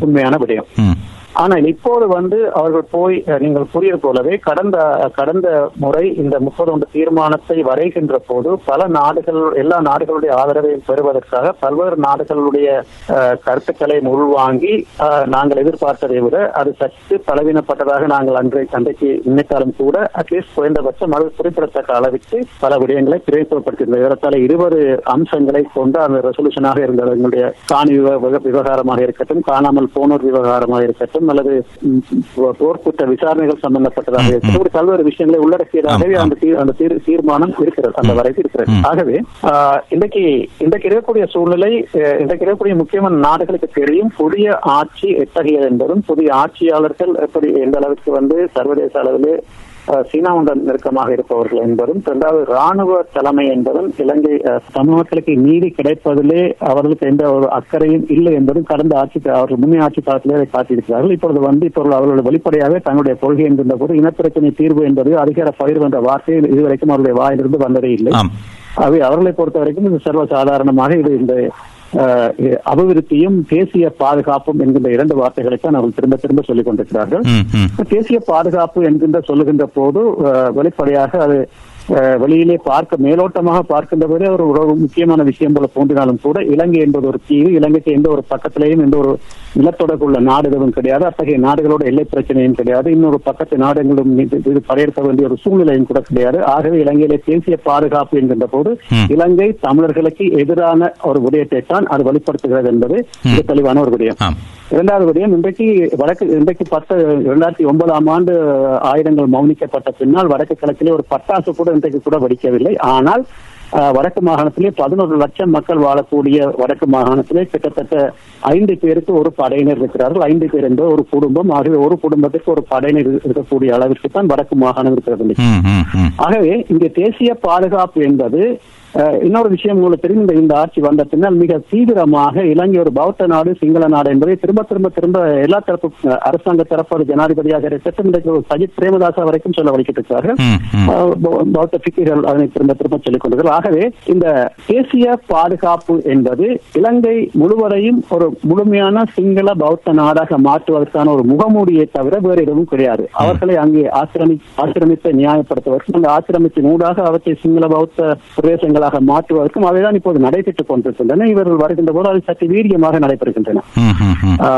ஆகவே இந்த தேசிய பாதுகாப்பு என்பது உண்மையிலேயே இலங்கை வடக்கு கிழக்கையும் சேர்த்து முழுமையான ஒரு சிங்கள பௌத்த நாடாக மாற்றுவது. வடக்கு கிழக்கு தமிழர் தாயகம் என்பது உங்களுக்கு தெரியும். இந்திய இலங்கை ஒப்பந்தத்தினுடைய முகவுரையிலே மிக தெளிவாக கூறப்பட்டிருக்கிறது. வடக்கு கிழக்கு தமிழ் மக்களின் பாரம்பரிய வாழ்விடம் என்பது. அதாவது நான் ஏற்கனவே சொன்ன மாதிரி அந்த ஹோம்லேண்ட் என்ற வார்த்தை யாருக்கு பிடிக்காம இருந்திருக்கலாம் ஆகியவர்கள் சற்று வார்த்தையை சற்று மாற்றி பாரம்பரிய வாழ்விடம் என்று கொடுத்திருக்கிறார்கள். ஆகவே இந்த பாரம்பரிய வாழ்விடம் என்பதை வைத்துக்கொண்டு எங்களுடைய கோரிக்கைகள் வந்து வடக்கு கிழக்கு இணைந்த வடக்கு கிழக்கில் ஒரு சமஸ்தி என்பதோ அல்லது வேறு என்ற தீர்வோ நாங்கள் பேசுகின்ற போது தமிழ் மக்களுடைய நிலம் என்பதை இல்லாமல் பண்ண வேண்டும் என்று சொன்னால் அங்கே சிங்கள குடியேற்றங்களையும் பௌத்த ஆக்கிரமிப்புகளையும் கொண்டு வர வேண்டும் என்ற வகையிலே எதிர்காலத்தில் இத்தகைய கோரிக்கை வரக்கூடாது. ஆகவே இலங்கை ஒட்டுமொத்த சிங்கள பௌத்த தேசமாக மாற்றுவது என்கின்ற வேலை திட்டத்தை நடைமுறைப்படுத்துவதற்குத்தான் இந்த தேசிய பாதுகாப்பு என்கின்ற விடயம் இங்கே வெளிப்படுத்தப்படுகிறது. ஆகவே இரண்டாவது இரண்டாவது விடயம் அபிவிருத்தி. இந்த அபிவிருத்தியை இந்த அரசாங்கத்தினால் கடைசி வரையும் செய்ய முடியாது. காரணம் உங்களுக்கு ஒரு ஒரு சற்று ஹாஷாக இருந்தாலும் ஒரு பழமொழி இருக்கு. எல்லாரும் ஏறி விழுந்த கழுதையில சக்கரத்தார் ஏறி சறுக்கி விழுந்தாரு. இந்த எதுக்கு சொல்றேன் என்று சொன்னால் உங்களுக்கு தெரியும் எழுபத்தி ஏழாம் ஆண்டு ஜி ஆர் ஜெயவர்தனா இங்கே ஆட்சிக்கு வருகின்ற போது சொன்னார் இங்க இன்னொரு சிங்கப்பூராக மாற்றப் போகிறேன் என்று. இன்னொரு இன்னும் எந்த எந்த ஒரு நாடும் உலக நாடும் தன்னுடைய பொருளாதாரத்திலே சுகூச்சம் அடைய வேண்டும் என்று சொன்னால் அதற்கு மிக அடிப்படையான ரெண்டு கண்டிஷன்ஸ் இருக்கிறது. ஒன்று பொலிட்டிக்கல் ஒரு அரசியல் ஸ்திரத்தன்மை. இரண்டாவது சமூக ஸ்திரத்தன்மை. Political stability and social stability. இந்த அரசியல் அஹ், ஸ்திரத்தன்மை என்று சொல்வது ஆட்சியிலே அதிக ஆட்சியிலே வந்து பெரும்பான்மை வைத்திருப்பதை சொல்வது அது அது ஆட்சியினுடைய ஸ்திரத்தன்மை. பட் அரசியல் ஸ்திரத்தன்மை என்பது ஒரு நாட்டிலே அரசியல் கன்ஃபிளிக் அரசியல் மோதல்கள் அரசியல் பிரச்சனைகள் பெரிதாக இல்லாமல். சுமூகமான ஒரு அரசியல் செய்வதுதான் அரசியல் ஸ்திரத்தன்மை ஆனால் ஏஆர் ஜவாத்னா எழுபத்தி ஏழாம் ஆண்டு சிங்கப்பூர் ஆக்குகிறேன் என்று சொல்லி ஒரு பொருளாதார கொள்கையை வெளியே கொண்டு வந்த அதே சமயம் பயங்கரவாத தடை சட்டம் போன்றவற்றையும் பிரிவினை தடை சட்டம் போன்றவற்றையும் கொண்டு வந்து ராணுவத்திற்கு அதீத அதிகாரங்களை கொடுத்து நாட்டிலே தமிழ் மக்களை அழிப்பளிக்கக்கூடிய ஒரு நிலைமையும் கொடுத்ததன் விளைவுதான் இன்றைக்கு முப்பது ஆண்டு கால. ஆயுத போராட்டம் வந்தது. ஆகவே இங்கே வந்து ஒரு அரசியல் ஸ்திரத்தன்மை இலங்கையிலே கொண்டு வராமல் ஒரு சோசியல் ஸ்திரத்தன்மையை சமூக ஸ்திரத்தன்மை இலங்கையிலே கொண்டு வராமல் இவர்களால் பொருளாதாரத்தை பொருளாதாரத்துக்கு அடுத்த அடிகளை நோக்கி நகர்த்த முடியாது. இது கடந்த காலத்திலே அறுபது ஆண்டு காலத்தில் இவர்கள் கற்றுக்க வேண்டிய பாடம். ஆனால் இவர்கள் அதை கற்றதாக தெரியவில்லை. இரண்டாவது விடயம். இன்றைக்கு இவர்களுடைய வெளியுறவு கொள்கையிலேயும் கணிசம் நாங்கள் ஏற்கனவே இதுவரை பார்த்ததை பார்க்கின்ற போது வெளியுறவு கொள்கையிலேயும் கணிசமான பிரச்சனைகள் இருக்கின்றன. இவர்கள் மிக நெருக்கமாக சீனாவுடன் இருப்பதும் அமெரிக்கா உட்பட ஐரோப்பிய நாடுகளுடன் பல்வேறு வகையிலே முரண்படுவதும் ஆனால் பெருமளவு உங்களுக்கு தெரியும் கிட்டத்தட்ட துணிகள் இலங்கையில் இருக்கக்கூடிய டெக்ஸ்டைல் ஏற்றுமதி துணி ஏற்றுமதியிலே எண்பத்தி ஆறு வீதம் அமெரிக்கா ஐரோப்பிய நாடுகளிடம் கிட்டத்தட்ட எண்பத்தி ஆறு வீதம். இந்த எண்பத்தி ஆறு வீதமான இதற்கும் வந்து இஎஸ்பி பிளஸ் என்று சொல்லக்கூடிய வரிச்சலுகையை பெற்றிருக்கிறார்கள். ஆகவே ஆகவே இந்த அமெரிக்கா ஐரோப்பிய நாடுகளில் வரிச்சலுகைகளை கைவைக்கின்ற அவர்களுக்கு வந்து ஒரு ஒரு ஒரு மிக தெளிவாக ஒரு விடயம் இருக்கிறது மனித உரிமைகள் இங்கே மீறப்படுகின்ற பட்சத்திலே அதை நிறுத்துவதற்காக அவர் எந்த- நேரத்திலும் நிறுத்தலாம். இப்போதைக்கு இரண்டாயிரத்தி இருபத்தி மூன்று வரைக்கும் ஐரோப்பிய யூனியனுடைய இஎஸ்பி வரிச்சலை கடந்த ஆண்டு அரசாங்கம் அரசாங்கம் மனித உரிமை மீறலை சற்று மேம்படுத்தி இருக்கிறது மீறலை சற்று கட்டுப்படுத்தி இருக்கிறது என்ற வகையிலே அது வழங்கப்பட்டது அது இரண்டாயிரத்தி இருபத்தி மூன்று வரைக்கும் செல்லுபடியாக எனினும். இப்போது இருக்கக்கூடிய அரசாங்கம் முரட்டுத்தனமாக இருக்கின்ற பட்சத்தில் அதை எந்த நேரத்திலும் நிறுத்த முடியும் என்கிற நிலைமையும் இருக்கிறது. இதே போன்று அமெரிக்காவும் இன்னும் செய்ய முடியும் இந்த ரெண்டு நாடுகளும் இருக்கக்கூடிய இஎஸ்பி வரிச்சலுகை என்பதை அவர்கள் நிறுத்துகிற பட்சத்திலே எண்பது வீத எண்பத்தாறு வீதமான ஏற்றுமதியிலே பெரும் பாதிப்பு ஏற்பட எல்லாம் வாய்ப்பு இருக்கு ஆகவே. இவருடைய வெளியுறவு பொருளாதார இளைஞனுடைய ஒட்டுமொத்த உற்பத்தியிலே கிட்டத்தட்ட நாற்பது வீதத்துக்கு மேலாக துணி உற்பத்தி தான் இருக்கிறது. அஹ், மொத்த தேசிய உற்பத்தியிலே துணி உற்பத்தி தான் கிட்டத்தட்ட நாற்பது வீதம் வரையிலான இடத்தை பிடிக்கிறது. அவ- நீ- நீங்கள் சொல்ல அது வருகிற விடயம் புரி- பு- சாதாரணமாக- புரிகிறது. இந்த நிதி அடிப்படையிலும் பொருளாதார அடிப்படையிலும் நெருக்குவாரங்களை மேற்கொள்ளக்கூடிய வகையிலே இந்த பிற நாடுகளால் முடியும். என்றாலும் கூட இப்பொழுது இந்த இலங்கை அரசாங்கத்தினுடைய சார்பில் எந்த பக்கம் இருக்கிறது என்பதை என்பதை வைத்துத்தான் அதனுடைய எதிர்காலம் நிர்ணயிக்கப்பட போகிறது. நீங்கள் ஆரம்பத்தில் சொன்ன விடயம் கோதாபி கோதாபய அவருடைய அந்த நகர்வும் சீன சார்பு நிலைப்பாடும் என்பது அமெரிக்கா போன்ற மூலபாய மூலோபாய நகர்வுகளின் அடிப்படையிலே தங்களுடைய திட்டங்களை வகுத்துக் கொள்ளுகின்ற பொழுது நிரந்தர எதிரியும் அல்ல நிரந்தர நண்பனும் அல்ல என்ற அடிப்படையில் அவர்கள் நகர்வுகளை மேற்கொள்வார்கள். அதன் அடிப்படையில் இந்த சவேந்திர சில்வா விவகாரம் கூட கையாளப்பட்டிருக்கலாம். நீங்கள் சொன்ன இந்த சோஃபா உடன்படிக்கை மற்றது மில்லனியம் சேலஞ்ச் உடன்படிக்கை போன்ற விவகாரங்களிலே ஒரு இறுக்கமான நிலையை தோற்றுவித்து அதன் மூலமாக தாங்கள் நினைப்பதை அவர்கள் சாதிக்க முனைய முனையலாம் என்று சொன்னாலும் கூட இந்த விடயத்திலே யார் யார் பக்கம் கூடுதலாக இருக்கிறார்கள் என்பதிலே இப்பொழுதும் பலருக்கு குழப்பம் இருக்கிறது. ஒன்று கோதபாய ராஜபக்ஷ மஹிந்த ராஜபக்ஷ தரப்பு சீனா சார்புதான் என்று சொன்னாலும் கூட அவர்கள் இப்பொழுது அதற்கு நிகராக அமெரிக்காவுடைய வலதுகரமாக இருக்கக்கூடிய இந்தியாவோடும் மிக நெருங்கிய தொடர்பாடலை மேற்கொண்டு வருகிறார்கள் இப்பொழுது நாங்கள் சர்வதேச நாணய நிதியம் உட்பட்டவையெல்லாம் இளைஞருடைய நிதி தொடர்பாக கேள்விகளை எழுப்பி வருகின்ற நிலையிலே இந்தியா தான் நானூற்றி ஐம்பது மில்லியன் டாலர்களை கொடுத்திருக்கிறது. கோதாபய ராஜபக்ஷ தன்னுடைய முதலாவது பயணத்திலே அங்கே சந்திப்பை மேற்கொள்கின்ற பொழுது அந்த உறுதி வழங்கப்பட்டது. இப்பொழுது அதை நடைமுறைப்படுத்துவதற்கு பெற்றுக்கொள்வதற்கான உத்தரவாதத்தை இப்பொழுது மஹிந்த ராஜபக்ஷ சென்ற பொழுது பெற்று வந்திருக்கிறார் என்று சொல்லப்படுகின்ற நிலையிலே. அங்கே ஒரு பக்கம் இங்கே ஒரு பக்கம் என்றாலும் கூட இரண்டு பக்கமும் தராசிலை வைத்து அதை தங்களால் கட்டுப்படுத்த முடியும் என்ற அடிப்படையில் தானே இலங்கை அரசு செய்யப்படுகிறது என்ற ஒரு வாதம் இருக்கிறது. நீங்கள் அப்படியும் பார்க்கலாம். நாங்கள் இன்னொரு விதமாகவும் பார்க்கலாம் அப்படின்னு சொன்னா இலங்கைக்கு அத்தகைய ஒரு ஒரு நம்பிக்கை இருக்கலாம் என்று நாங்கள் பார்க்கலாம். ஆனா கண்டிப்பாக எங்களுக்கு ஒரு விடயம் தெரியும். என்னன்னு சொன்னால் இந்திய அரசாங்கம் கோத்தபாய ராஜபக்ச ஜனாதிபதி அவர்கள் இந்தியாவிற்கு போவதற்கு முன்னால். இந்த அம்பாந்தோட்டையிலே தொண்ணூத்தி ஒன்பது ஆண்டுகளுக்கு எழுதி கொடுக்கப்பட்ட அந்த ஒப்பந்தம் என்பது மீளாய்வு செய்யப்படும். அதனை நாங்கள் ஏற்றுக்கொள்ள முடியாது என்று என்கின்ற பகிரங்கமாக ஒரு ஸ்டேட்மெண்ட் விட்டிருந்தார். அது போன்ற விடயங்களுக்கு அதுக்கு பின்னர் தான் அவர் இந்தியாவுக்கு போனார். இந்தியாவுக்கு போயிட்டு வந்த பிறகு சொன்னார் இல்ல இல்ல நாங்கள் அதை கை வைக்க மாட்டோம். அதை எழுதி கொடுத்தா கொடுத்ததான் சொல்லி. ஆகவே நீங்கள் போவதற்கு முன்னால் ஒரு ஸ்டேட்மெண்ட் போய் வந்த பின்னால் இன்னொரு ஸ்டேட்மெண்ட் அது இது இந்தியாவை கண்டிப்பாக சந்தோஷப்படுத்தாது. இந்தியாவை கண்டிப்பாக திருப்தியே கொடுக்காது முதலாவது விடயம் இரண்டாவது விடயம் அந்த நானூத்தி நானூத்தி ஐம்பது மில்லியன் டாலர்கள் அங்கே கையிலே கொடுக்கப்படவில்லை. கண்டிப்பாக இவர்களுடைய ப்ரோக்ரஸ் இந்த அளவுக்கு இந்தியாவோடு இவர்கள் சேர்ந்து போகிறார்கள் என்பதை பொறுத்து தான் நான் நினைக்கிறேன். அந்த அந்த ரிலீஸ் அந்த காசுகளும் ரிலீஸ் பண்ணப்படக்கூடிய எல்லாமே இருக்கும். இரண்டாவது அந்த நேரத்திலேயே வந்து அவரிடம் இன்னொரு விஷயம் சொல்லப்பட்டது. பதிமூன்றாம் திருத்த சட்டத்தை முழுமையாக நடைமுறைப்படுத்துங்கள் சொல்லப்பட்டது. அது எங்களுக்கு சரியா பிள்ளையா என்பது வேறு விஷயம். பட் இந்தியா தன்னுடைய பக்கத்திலிருந்து தான் கையெழுத்திட்ட இந்த பதிமூன்றாம் திருத்த சட்டத்தை. நடை முழுமையாக நடைமுறைப்படுத்த வேண்டும் என்று சொன்னபோது அதற்கு இவர் எஸ்ஓ நோவோ சொல்லவில்லை. ஆம் என்றோ இல்லை என்றோ சொல்லவில்லை. இங்க வெளியில வந்த பின்னால் சொன்னார் வந்து நாங்கள் என்னுடைய ஆட்சி முடிகின்ற போது என்ன சொல்றது அபிவிருத்தியை பார்த்து அபிவிருத்தி அதுக்கப்புறம் அந்த பிரச்சனை இருந்தா பார்ப்போம் ஆகவே அதுவும் வந்து ஒரு வித ஒரு வகையிலே ஏமாற்றுகின்ற விஷயம் இந்தியாவுக்கு. ஆனால் இந்தியாவை பொறுத்தவரை இந்தியா அதை எங்களுக்காக தமிழ் மக்களுக்காக சொன்னதோ இல்லையோ கண்டிப்பாக இந்தியா ஒரு விஷயத்தை ஜனாதிபதிக்கு சொல்லி இருக்கிறது. இலங்கை தமிழர்கள் விவகாரம் என்கின்ற கார்டு அந்த அந்த துருப்புச் சீட்டு என்னுடைய கையிலே இருக்கிறது. என்பதை என்கின்ற செய்தியை அவருக்கு சொல்லியிருக்கிறது ம், ம். ஆனால் ஆனால் இப்பொழுது இந்தியாவை பொறுத்தவரையிலே இப்பொழுது.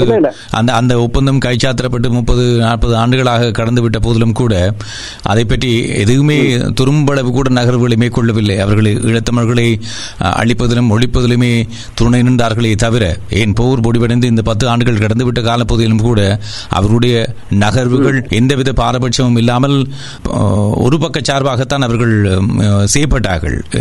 இலங்கை அரசனுடைய கட்டமைப்புக்கு சார்பாக. ஆனால் இப்பொழுது கோதாபி ராஜபக்ஷ. கோதாபி ராஜபக்ஷ மீண்டும் மீண்டும் பதவிக்கு வந்து விட்டார்னு எந்த அளவுக்கு நாங்கள் நம்ப முடியும்? அவர்கள் அந்த பதிமூன்று பதிமூன்றாம் திருத்த சட்டத்தை வைத்துக் கொண்டு சொல்லுங்க என்னுடைய என்னுடைய கருத்து என்னன்னு சொன்னால் நீங்கள் சொல்வது சரியானது. அதுல அதுல அதுல எனக்கு மாற்று கருத்துல அதாவது. தமிழ் மக்களுடைய தமிழ் மக்களுக்கான அதிகார பகிர்வு தொடர்பாகவோ அந்த விடயத்திலேயோ கடந்த பத்தாண்டுகளாக இந்திய அரசாங்கம் குறிப்பிடத்தக்க எந்த ஒரு நடவடிக்கையும் எடுக்கவில்லை. அல்லது குறிப்பிடத்தக்க அழுத்தம் எதனையும் செலுத்தவில்லை. மாறாக இந்த யுத்தம் முடிந்த பின்னால் வடக்கு வடக்கு கிழக்கை கட்டியெழுப்புவதிலே. பொருளாதார உதவிகளை குறிப்பிடத்தக்க அளவுக்கு செய்திருந்தது என்பது மட்டும்தான் உண்மை. அதிலே மாற்று கருத்து கிடையாது. அதேவேளை நான் சொல்ல வருகின்ற விடயம் என்னவென்று சொன்னால். இன்னும் அந்த துருப்புச்சீட்டு என்னுடைய கையில இருக்கிறது என்பது என்கின்ற செய்தியை குறைந்தபட்சம் அவர்கள் சொல்லியிருக்கிறார் தன்னுடைய சுய லாபத்துக்காக அவர்கள் அதை முன்வைக்கிறார்கள் சொல்லுகிறேன் இருக்கலாம் இருக்கலாம். இங்கேதான் நான் ஏற்கனவே சொன்னேன். எல்லா நாடுமே தன்னுடைய நலன்களில் இருந்து விடயத்தை பார்க்கும். அங்கே வந்து எங்கே எங்களுக்கு அந்த இடைவெளி கிடைக்கிறதோ அதை நாங்கள் எவ்வாறு பயன்படுத்த போகிறோம் என்பதிலே தான் எங்களுடைய வெற்றி தங்கியிருக்கிறது ஆகவே இங்கே பிரதமர் மஹிந்த ராஜபக்ச அங்கே போன போதும் கூட. அங்கே குறிப்பிடத்தக்க அளவுக்கு வலுவான விடயங்கள் நடைபெறவில்லை அவர் இங்கே நாலஞ்சு நாள் கோயிலுக்கு போனார் இடம் பார்த்தார் என்பது என்பதற்கு அப்பால் இங்கே அவருக்கும் சொல்லப்பட்டது இந்த பதிமூன்றை முழுமையாக நடைமுறைப்படுத்துங்கள் சொல்லி. அவர் அங்கே எதுவும் சொல்லாமல் இங்கே வந்து சொன்னார் என்னன்னு சொன்னால் அங்கே ஒரு ஒரே ஒரு விஷயம் பத்திரிகைக்கு பேட்டி கொடுக்கின்ற போது சொன்னார் நாங்கள் எல்லாம் கொடுத்து விட்டோம் அவர்கள் தான் காசை திருப்பி அனுப்புகிறார்கள் சொல்லி ஒரு நையாண்டியாக அதுல எந்த விதமான உண்மையும் இல்லாத நூற்றுக்கு நூறு வீதம் பொய்யான ஒரு ஒரு இரண்டாவது அவ்வளவு ஒரு மீனிங் இல்லாத ஒரு கருத்து வந்து. இங்கே வந்த பிறகு அவர் விட்ட ஸ்டேட்மெண்ட் என்னன்னு சொன்னால் இந்தியா சொன்னதுனால நாங்க உடனே செய்திருவோம் இல்லை அப்படின்னு சொல்லி. ஆகவே இந்த இரண்டுமே என்னை பொறுத்தவரை இந்திய தரப்பிற்கு கண்டிப்பாக விருப்பமான அல்லது அவர்கள் ஏற்றுக்கொள்ளக்கூடிய ஒன்றாக இல்லை. கண்டிப்பாக அவர்கள் அடுத்தடுத்த நடவடிக்கைகளை எடுக்க வேண்டிய நிலைமைகள் கண்டிப்பாக வரும். ஆகவே இங்கே இந்தியா வந்து நீங்கள் அமெரிக்காவுக்கும் இந்தியாவுக்கும் அமெரிக்காவுக்கும் சீனாவுக்கு எதிராக இரு நாடுகளும் கைகோர்த்திருக்கின்றன என்றால் என்பதற்காக அமெரிக்கா செய்கின்ற எல்லாத்தையும் சரி என்று இந்தியா ஏற்பதோ இந்தியா செய்கின்ற எல்லாத்தையும் சரி என்று அமெரிக்கா ஏற்பதோ இருக்கும் என்று சொல்ல முடியாது. சில சில முரண்பாடுகள் சில சில வேறுபாடுகள் இருக்கத்தான் செய்யும். அதை நான் யாரும் நாங்கள் ஏற்றுக்கொள்ள வேண்டும். காரணம் இந்த பிராந்தியத்திலே இந்தியாவை பொறுத்த வரைக்கும் இந்த பிராந்தியத்திலே தன்னுடைய பாதுகாப்புக்கு தன்னுடைய தன்னுடைய நலன்களுக்கு மாறாக இது நடக்கக்கூடாது. அப்போ ஆக இந்தியா அமெரிக்கா கூட இந்த பிராந்தியத்திலே அதிகமாக காலொன்றுவதை இந்தியா விரும்பும் என்று சொல்ல முடியாது. ஆகவே ஆனால் அமெரிக்கா இந்தியாவுக்கு சீனா சீனாவிற்கு எதிராக செயற்படுவதிலே இருவரும் பொதுவான சில திட்டங்களை வகுத்து செயற்படுவார்கள். ஆகவே இந்த வகையிலே நாங்கள் பார்க்கின்ற போது இந்தியாவை நாங்கள் மேலும் எங்களுடைய பக்கம் கொண்டு வருவதற்கு அதிகமான வேலை செய்ய வேண்டிய ஒரு தேவை இருக்கிறது. கண்டிப்பாக இன்றைக்கு ஐநா சபையிலே வரக்கூடிய நிலைமைகளை பொறுத்து இன்றைக்கு நான் சொல்லக்கூடிய எங்களுக்கு எங்களுக்கு என்னென்ன என்னென்ன ஸ்பேஸ் என்னென்ன வெளிகள் இருக்கின்றன என்று பார்க்கின்ற போது கண்டிப்பாக நான் ஏற்கனவே கூறியது மாதிரி இன்றைக்கு அமெரிக்கா இருக்கக்கூடிய நிலையம் நிலையாக இருக்கலாம் அல்லது பிரி- பிரித்தானிய கடந்த கடந்த மாதம் நடைபெற்ற பிரித்தானிய பாராளுமன்ற தேர்தலிலே தேர்தல் விஞ்ஞாபனத்தினுடைய ஐம்பத்தி மூன்றாவது பக்கத்திலே பாலஸ்தீனம் சைப்ரஸ் இலங்கை ஆகிய நாடுகளிலே இரண்டு அரசுகள் போன்ற ஒரு தீர்வை நோக்கி நாங்கள் விடயத்தை பார்க்கிறோம் என்று என்பது போன்ற அதாவது கிட்டத்தட்ட இரண்டு ஸ்டேட் பாலிசியை தாங்கள் எதிர்பார்ப்பதாக குறிப்பிடப்பட்டிருக்கிற விஷயம் என்பது. அடுத்தது உங்களுக்கு தெரியும் பிரான்சினுடைய அதிபர் முன்னாள் பிரான்ஸ் காலனி நாடு ஒன்று அந்த நாட்டிலே பேரை நான் தற்போது மறந்துவிட்டேன். அந்த நாட்டிலே வந்து ஒரு நிகழ்ச்சிக்காக சென்றபோது அங்கே பேசியிருக்கிறார். காலனித்துவம் என்பது மிக கொடுமையானது. இந்த இருக்கக்கூடிய பல பிரச்சனைகளுக்கு அது காலாக அமைந்திருக்கிறது. இதற்கு நாங்கள் ஏதாவது செய்ய வேண்டும் என்று கூறியிருக்கிறார். அதாவது காலனித்துவம் ஏற்படுத்திய பிரச்சனைகளுக்கு ஏதோ வகையிலே ரெக்டிஃபிகேஷன் செய்ய செய்ய முடிந்தால் செய்ய வேண்டும் என்கிற ஒரு ஒரு பார்வையை அவர் கொண்டிருக்கிறார். இதெல்லாம் கூட எங்களுக்கு என்னை பொறுத்தவரை எங்க சொன்னா இந்த அம- பிரிட்டனா இருக்கலாம் அமெரிக்கா இருக்கலாம் அஹ், பிரான்ஸா இருக்கலாம் எல்லாம் வந்து செக்யூரிட்டி கவுன்சில் இருக்கக்கூடிய நாடுகள். ஆகவே இந்த விடயங்களையும் நாங்கள் பார்க்கணும் எங்களுக்கு சார்பாக இந்த தலைவர்களுடைய கருத்துக்கள் எந்த அளவுக்கு இருக்கின்றன அவர்களுடைய விடயங்கள் எந்த அளவுக்கு இருக்கின்றன. இரண்டாவது இந்த சவேந்திரா சில்வா சம்பந்தப்பட்ட விடயங்கள் தமிழர்களால் சரியாக- இலங்கை அரசு- இலங்கை அரசாங்கம் இலங்கை அரசாங்கம் ஐநா சபை- சபையினுடைய மனித உரிமை பேரவையிலிருந்து இணை- இணை இதிலிருந்து விலக விலகப் போகிறேன் என்று சொல்கின்ற விடயங்கள். எல்லாமே வந்து என்னை பொறுத்தவரை நாங்கள் எங்களுக்கு சாதகமாக பயன்படுத்தக்கூடியதாக இருக்கும் என்று நான் நினைக்கிறேன். இரண்டாவது விடயம் அப்படியே இருங்கள் ஒரு சிறிய சிறிய விளம்பர இடைவெளி எடுத்துக்கொண்டு நாங்கள் அந்த விடயத்தை தொடர்ந்து பேசிக்கொள்வோம். அப்படியே இணைப்பில் இருங்கள். நீங்கள் கேட்டுக்கொண்டிருப்பது கருத்தாடல் நிகழ்ச்சியினுடைய கருத்தாடல் நிகழ்ச்சியில் கலாநிதி கந்தையா சர்வீஸ்வரன் அவர்கள் இணைந்து கொண்டு தன்னுடைய கருத்துக்களை முன்வைத்திருக்கிறார். விளம்பரங்களை தொடர்ந்து பேசிக்கொள்வோம். 101.3 FM. FM. நேரம் பதினொரு மணி இருபத்தி ஏழு நிமிடம் சீமா தமிழகம் கேட்டுக்கொண்டிருக்கிறீர்கள். கருத்தாடல் நிகழ்ச்சியில் இலங்கை விவகாரம் தொடர்பாக பேசிக் கொண்டிருக்கிறோம் இளைஞருடைய ராணுவ தளபதி ஷவேந்திர சில்வாவுக்கும் அவருடைய குடும்பத்தாருக்கும் அமெரிக்கா பயண தடையை விதித்திருக்கிறது. இலங்கையில் இறுதிக்கிடத்தில் இடம்பெற்ற போரின் போது அவர்கள் மனித மீறுகளிலே ஈடுபட்டார்கள். சட்ட விரோத கொலைகளிலே அவர்கள் ஈடுபட்டார்கள் என்ற வார்த்தை பதங்களை அவர்கள் பயன்படுத்தியிருக்கிறார்கள். தமிழர்களை பொறுத்தவரையில் அவர்கள் எதிர்பார்க்கின்ற வார்த்தை பதங்கள் இன்னமும் மேற்குள்ள தரப்பிலிருந்து உச்சரிக்கப்படவில்லை. இனப்படுகொலை என்ற கட்டத்துக்குள் அவர்கள் செல்லவில்லை. இருந்த போதிலும் கூட படநிலைகளாக நாங்கள் பார்க்கின்ற பொழுது ஷவேந்திர சில்வா மீது அமெரிக்கா எடுத்திருக்கக்கூடிய இந்த விவகாரம் என்பது சமகாலத்திலே முக்கியத்துவம் பெற்றிருக்கிறது. எந்த அளவுக்கு முக்கியத்துவம் பெற்றது எந்த அளவுக்கு கணித மிக்கது எந்த அளவுக்கு வலிமை மிக்கது என்பதை தான் நாங்கள் தெரிந்து கொள்ளும் முகமாக இன்றைய நிகழ்ச்சியிலேயும் கருத்துக்களை பகிர்ந்து கொண்டிருக்கிறோம். வடக்கு மாகாண சபையுடைய முன்னாள் கல்வி அமைச்சர் மற்றும் ஈழமக்கள் புரட்சிகள விடுதலை முன்னணியினுடைய துணை செயலாளர் ஜவஹர்லால் நேரு பல்கலைக்கழகத்தினுடைய சர்வதேச உறவுகள் துறையிலே கலாநிதி பட்டம் பெற்ற கந்தையா சர்வேஸ்வரன் அவர்களை இந்த நிகழ்ச்சியை இணைத்துக் கொண்டிருக்கிறோம் தொடர்ந்து பேசிக்கொள்ளலாம்.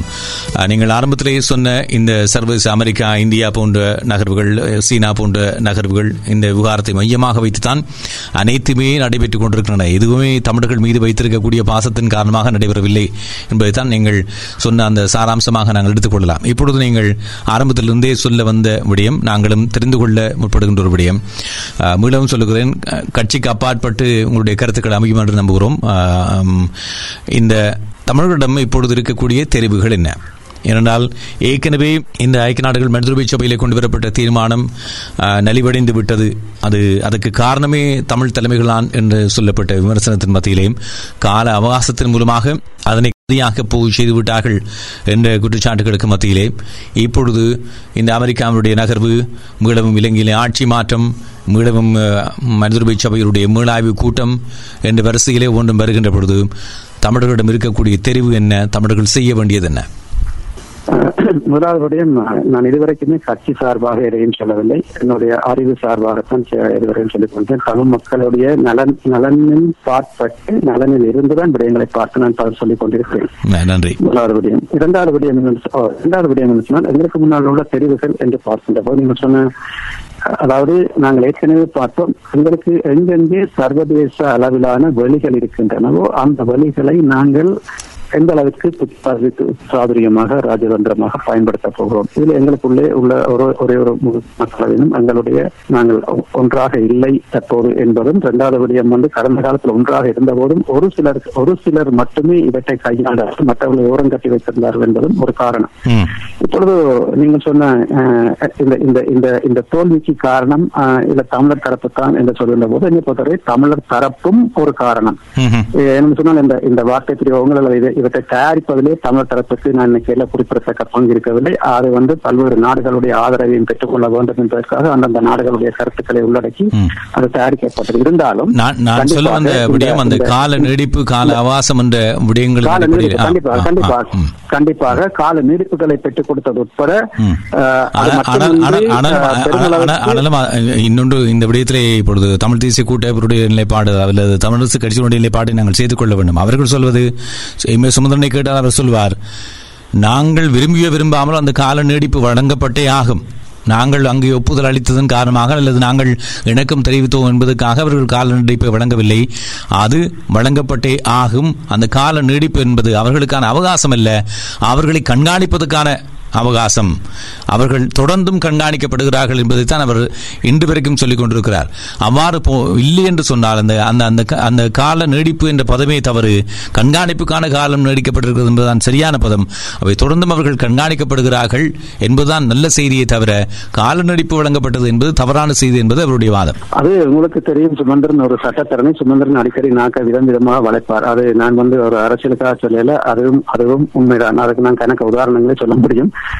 கனடாவிலே வந்திருந்த போது தமிழ் தேசிய கூட்டமைப்பு பதிவு செய்யப்பட்டு விட்டது என்று சொல்லி அங்க இருக்கக்கூடிய பத்திரிகையாளருக்கு பகிரங்கமாக சொன்னார். அதாவது உலகத்தில் இருக்கிற அத்தனை தமிழனும் முட்டாள் என்பது போல அவன் எல்லாருமே கோமாவில் இருக்கிறார்கள் தனக்கு மட்டும்தான் சொல்லி அப்படி ஒரு பதிவே நடக்கல அது வேற விஷயம். ஆகவே அப்படி பதிவே ஒரு நடக்காத ஒரு விஷயத்தை வந்து மிக அப்பட்டமான ஒரு பச்சை பொய்யை வந்து கனடாவில் அவ்வளவு பத்திரிகையாளர் முன்னாடி பேசக்கூடியவர் சொன்னால் அவர் அப்படி மாற்றுவார் அதாவது.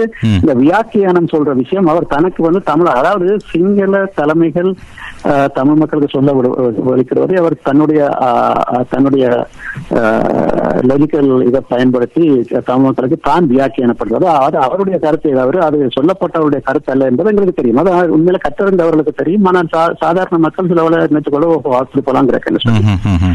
ஆகவே அவர் சொன்னதெல்லாம் அவருடைய வியாக்கியானங்கள். இன்னைக்கு உங்களுக்கு தெரியும் அவருடைய வியாக்கியானம் இந்த என்ன சொல்றது ஏக்கிய ராஜ்ய ஒற்றையாட்சி. இதுதான். ஏற்கனவே எங்களுடைய அரசியல் ஜாப்பில் இருக்கு. ம். ஐக்கிய ராஜ்யம் இருக்கு. அதுக்கு விளக்கம் ஒற்றையாட்சி தான் இருக்கு. ஆனால் இவர் வந்து இன்னொரு விளக்கம் கொடுக்குறாருன்னு சொன்னா அது ஒன்றுபட்ட நாடுன்னு சொல்லி. அது உன்னுடைய விளக்கமே தவிர அது இவர்களுடைய விளக்கம் அல்ல. மீண்டும் அதே வார்த்தை தான் சிங்களத்திலே வருகிறது. கோர்ட்ஸில் ஒரு பிரச்சனை வருகின்ற போது சிங்களத்தில் எது எழுதப்பட்டிருக்கிறதோ அதுதான் வந்து நிலை பெறும் ஆகவே இது- இதுவும் வந்து எங்களை ஃபூல் பண்ற ஒரு வேலை தான். அப்ப ஆகவே அவர் இந்த ஃபூல் பண்ற விஷயத்தை அவர் கொஞ்சம் அதுல கொஞ்சம் கட்டி காட்டுங்கன்றபடியா நான் அவர்த்த வியாக்கியானத்துக்கு நான் வரையில. எதுக்கு வரணும்னு சொன்னால் எங்களுக்கு இருக்கக்கூடிய தெரிவுகளை நாங்கள் பயன்படுத்துவது என்பதிலே எங்களுக்கு கண்டிப்பாக நான் நினைக்கிறேன் நாங்கள் கட்சிகளாக வேறுபட்டு நின்றாலும். கண்டிப்பாக நாங்கள் இதிலே இந்த விடயங்களிலே ஒன்றுபட்டு செயற்பட வேண்டும். கண்டிப்பாக இத்தகைய முடிவுகள் எடுக்கின்ற போது. முடிந்த வரைக்கும் நாங்கள் அவர்களோடு சேர்ந்து எடுக்கிறதுக்கு எல்லா எல்லா முயற்சியிலும் செய்வோம். ஆனா என்ன பிரச்சனைன்னு சொன்னால் ஒரு கை தட்டி தாளம் பெறாது ரெண்டு கையும் தட்டவன் அந்த அந்த சிந்தனை அவர்களுக்கும் இருக்க வேண்டும். ஒரு பக்கம் மட்டுமே சொல்லி போட்டு பார்த்து கொண்டு செய்யலாது கடந்த காலங்களில் உங்களுக்கு தெரியும் தமிழ் தேசிய கூட்டமைப்பு ஒரு- விதமான அரகன்சி என்று சொல்வார்கள் அதாவது ஒரு ஒரு முரட்டுத்தனமான பிரிவாதமான நிலைப்பாடுகளில் நாங்கள் அது- அதற்காக. அந்த தவறான முடிவுகளுக்காகத்தான் சண்டையிட்டு இதில் என்ன ஒரு மாற்றம் என்றால் இலங்கையில் ஆட்சி மாற்றம் ஏற்பட்டது ஆனால் தமிழ் தலைமைகளுடைய நிலைப்பாட்டிலும் ஒரு மாற்றம் ஏற்பட்டிருக்கிறது. கோதாபய நான் முடிக்கிறேன் முடிக்கிறேன். கோதாபய ராஜபக்ஷ ஜனாதிபதியாக வரும் வரைக்கும் தமிழ் தேசிய கூட்டமைப்புக்கு அரசனுடைய ஒரு பங்காளியாக விளங்கியது அவர்கள் நாங்கள் பங்காளி இல்லை என்று சொல்வார்கள் ஆனால் தார்மீக அடிப்படையிலே அவர்கள் பங்காளியாக. விளங்கினார்கள் ஆனால் எதிர்த்தரப்பிலே உங்களுடைய கட்சி உங்களை சார்ந்த சிந்தனை ஓட்டத்தில் இருக்கக்கூடிய தரப்புகள் தமிழ் தேசிய மக்கள் முன்னணி எல்லோரும் மாற்று தரப்பாக இருந்தார்கள். அவர்களால் மாற்று மாற்று தலைமைகளை பிரதிபலிக்க போகிறோம் என்பதற்காக தமிழர்களுடைய அபிலாஷைகளை பிரதிபலிக்கிறோம் என்ற அடிப்படையில் அந்த தளத்தில் வைத்து பார்க்கப்பட்டார்கள். ஆனால் இப்பொழுது உங்களை விட தமிழ் தேசிய மக்கள் முன்னணியை விட சி. வி. விக்னேஸ்வரனை விட அதிகம் இலங்கை அரசை விமர்சிக்கக்கூடிய ஒரு தரப்பாக தமிழ் தேசிய கூட வந்திருக்கிறது. இராசம்பந்தன் அறிக்கை விடுகிறார் மா. விஸ்வநாத ராஜா அறிக்கை விடுகிறார் எம். ஏ சுமந்திரன் அறிக்கை விடுகிறார். இப்பொழுது அலேனா அஹ், டெப்- இவர் ஒரு கோரிக்கை முன்வைத்திருக்கிறார். மன்னிக்க வேண்டும். அமெரிக்காவினுடைய பிரந்தி ஆசிய பசிபிக் பிராந்தியத்துக்கான வெளியுறவு உபக்குழுவின் தலைவர் அமி பேரா அவை சந்திக்கின்ற பொழுது இதே கோரிக்கை ராசமுந்திரனும் எம். ஏ சுமந்திரனும் விடுத்திருக்கிறார்கள். இங்கே பாருங்கள் அவர்கள் ஒன்றும் செய்யவில்லை. அதிக அதிகார பகிர்வு என்ற வார்த்தையை பயன்படுத்துகிறார்கள் என்று முறைப்பாட்டை செய்திருக்கிறார்கள்.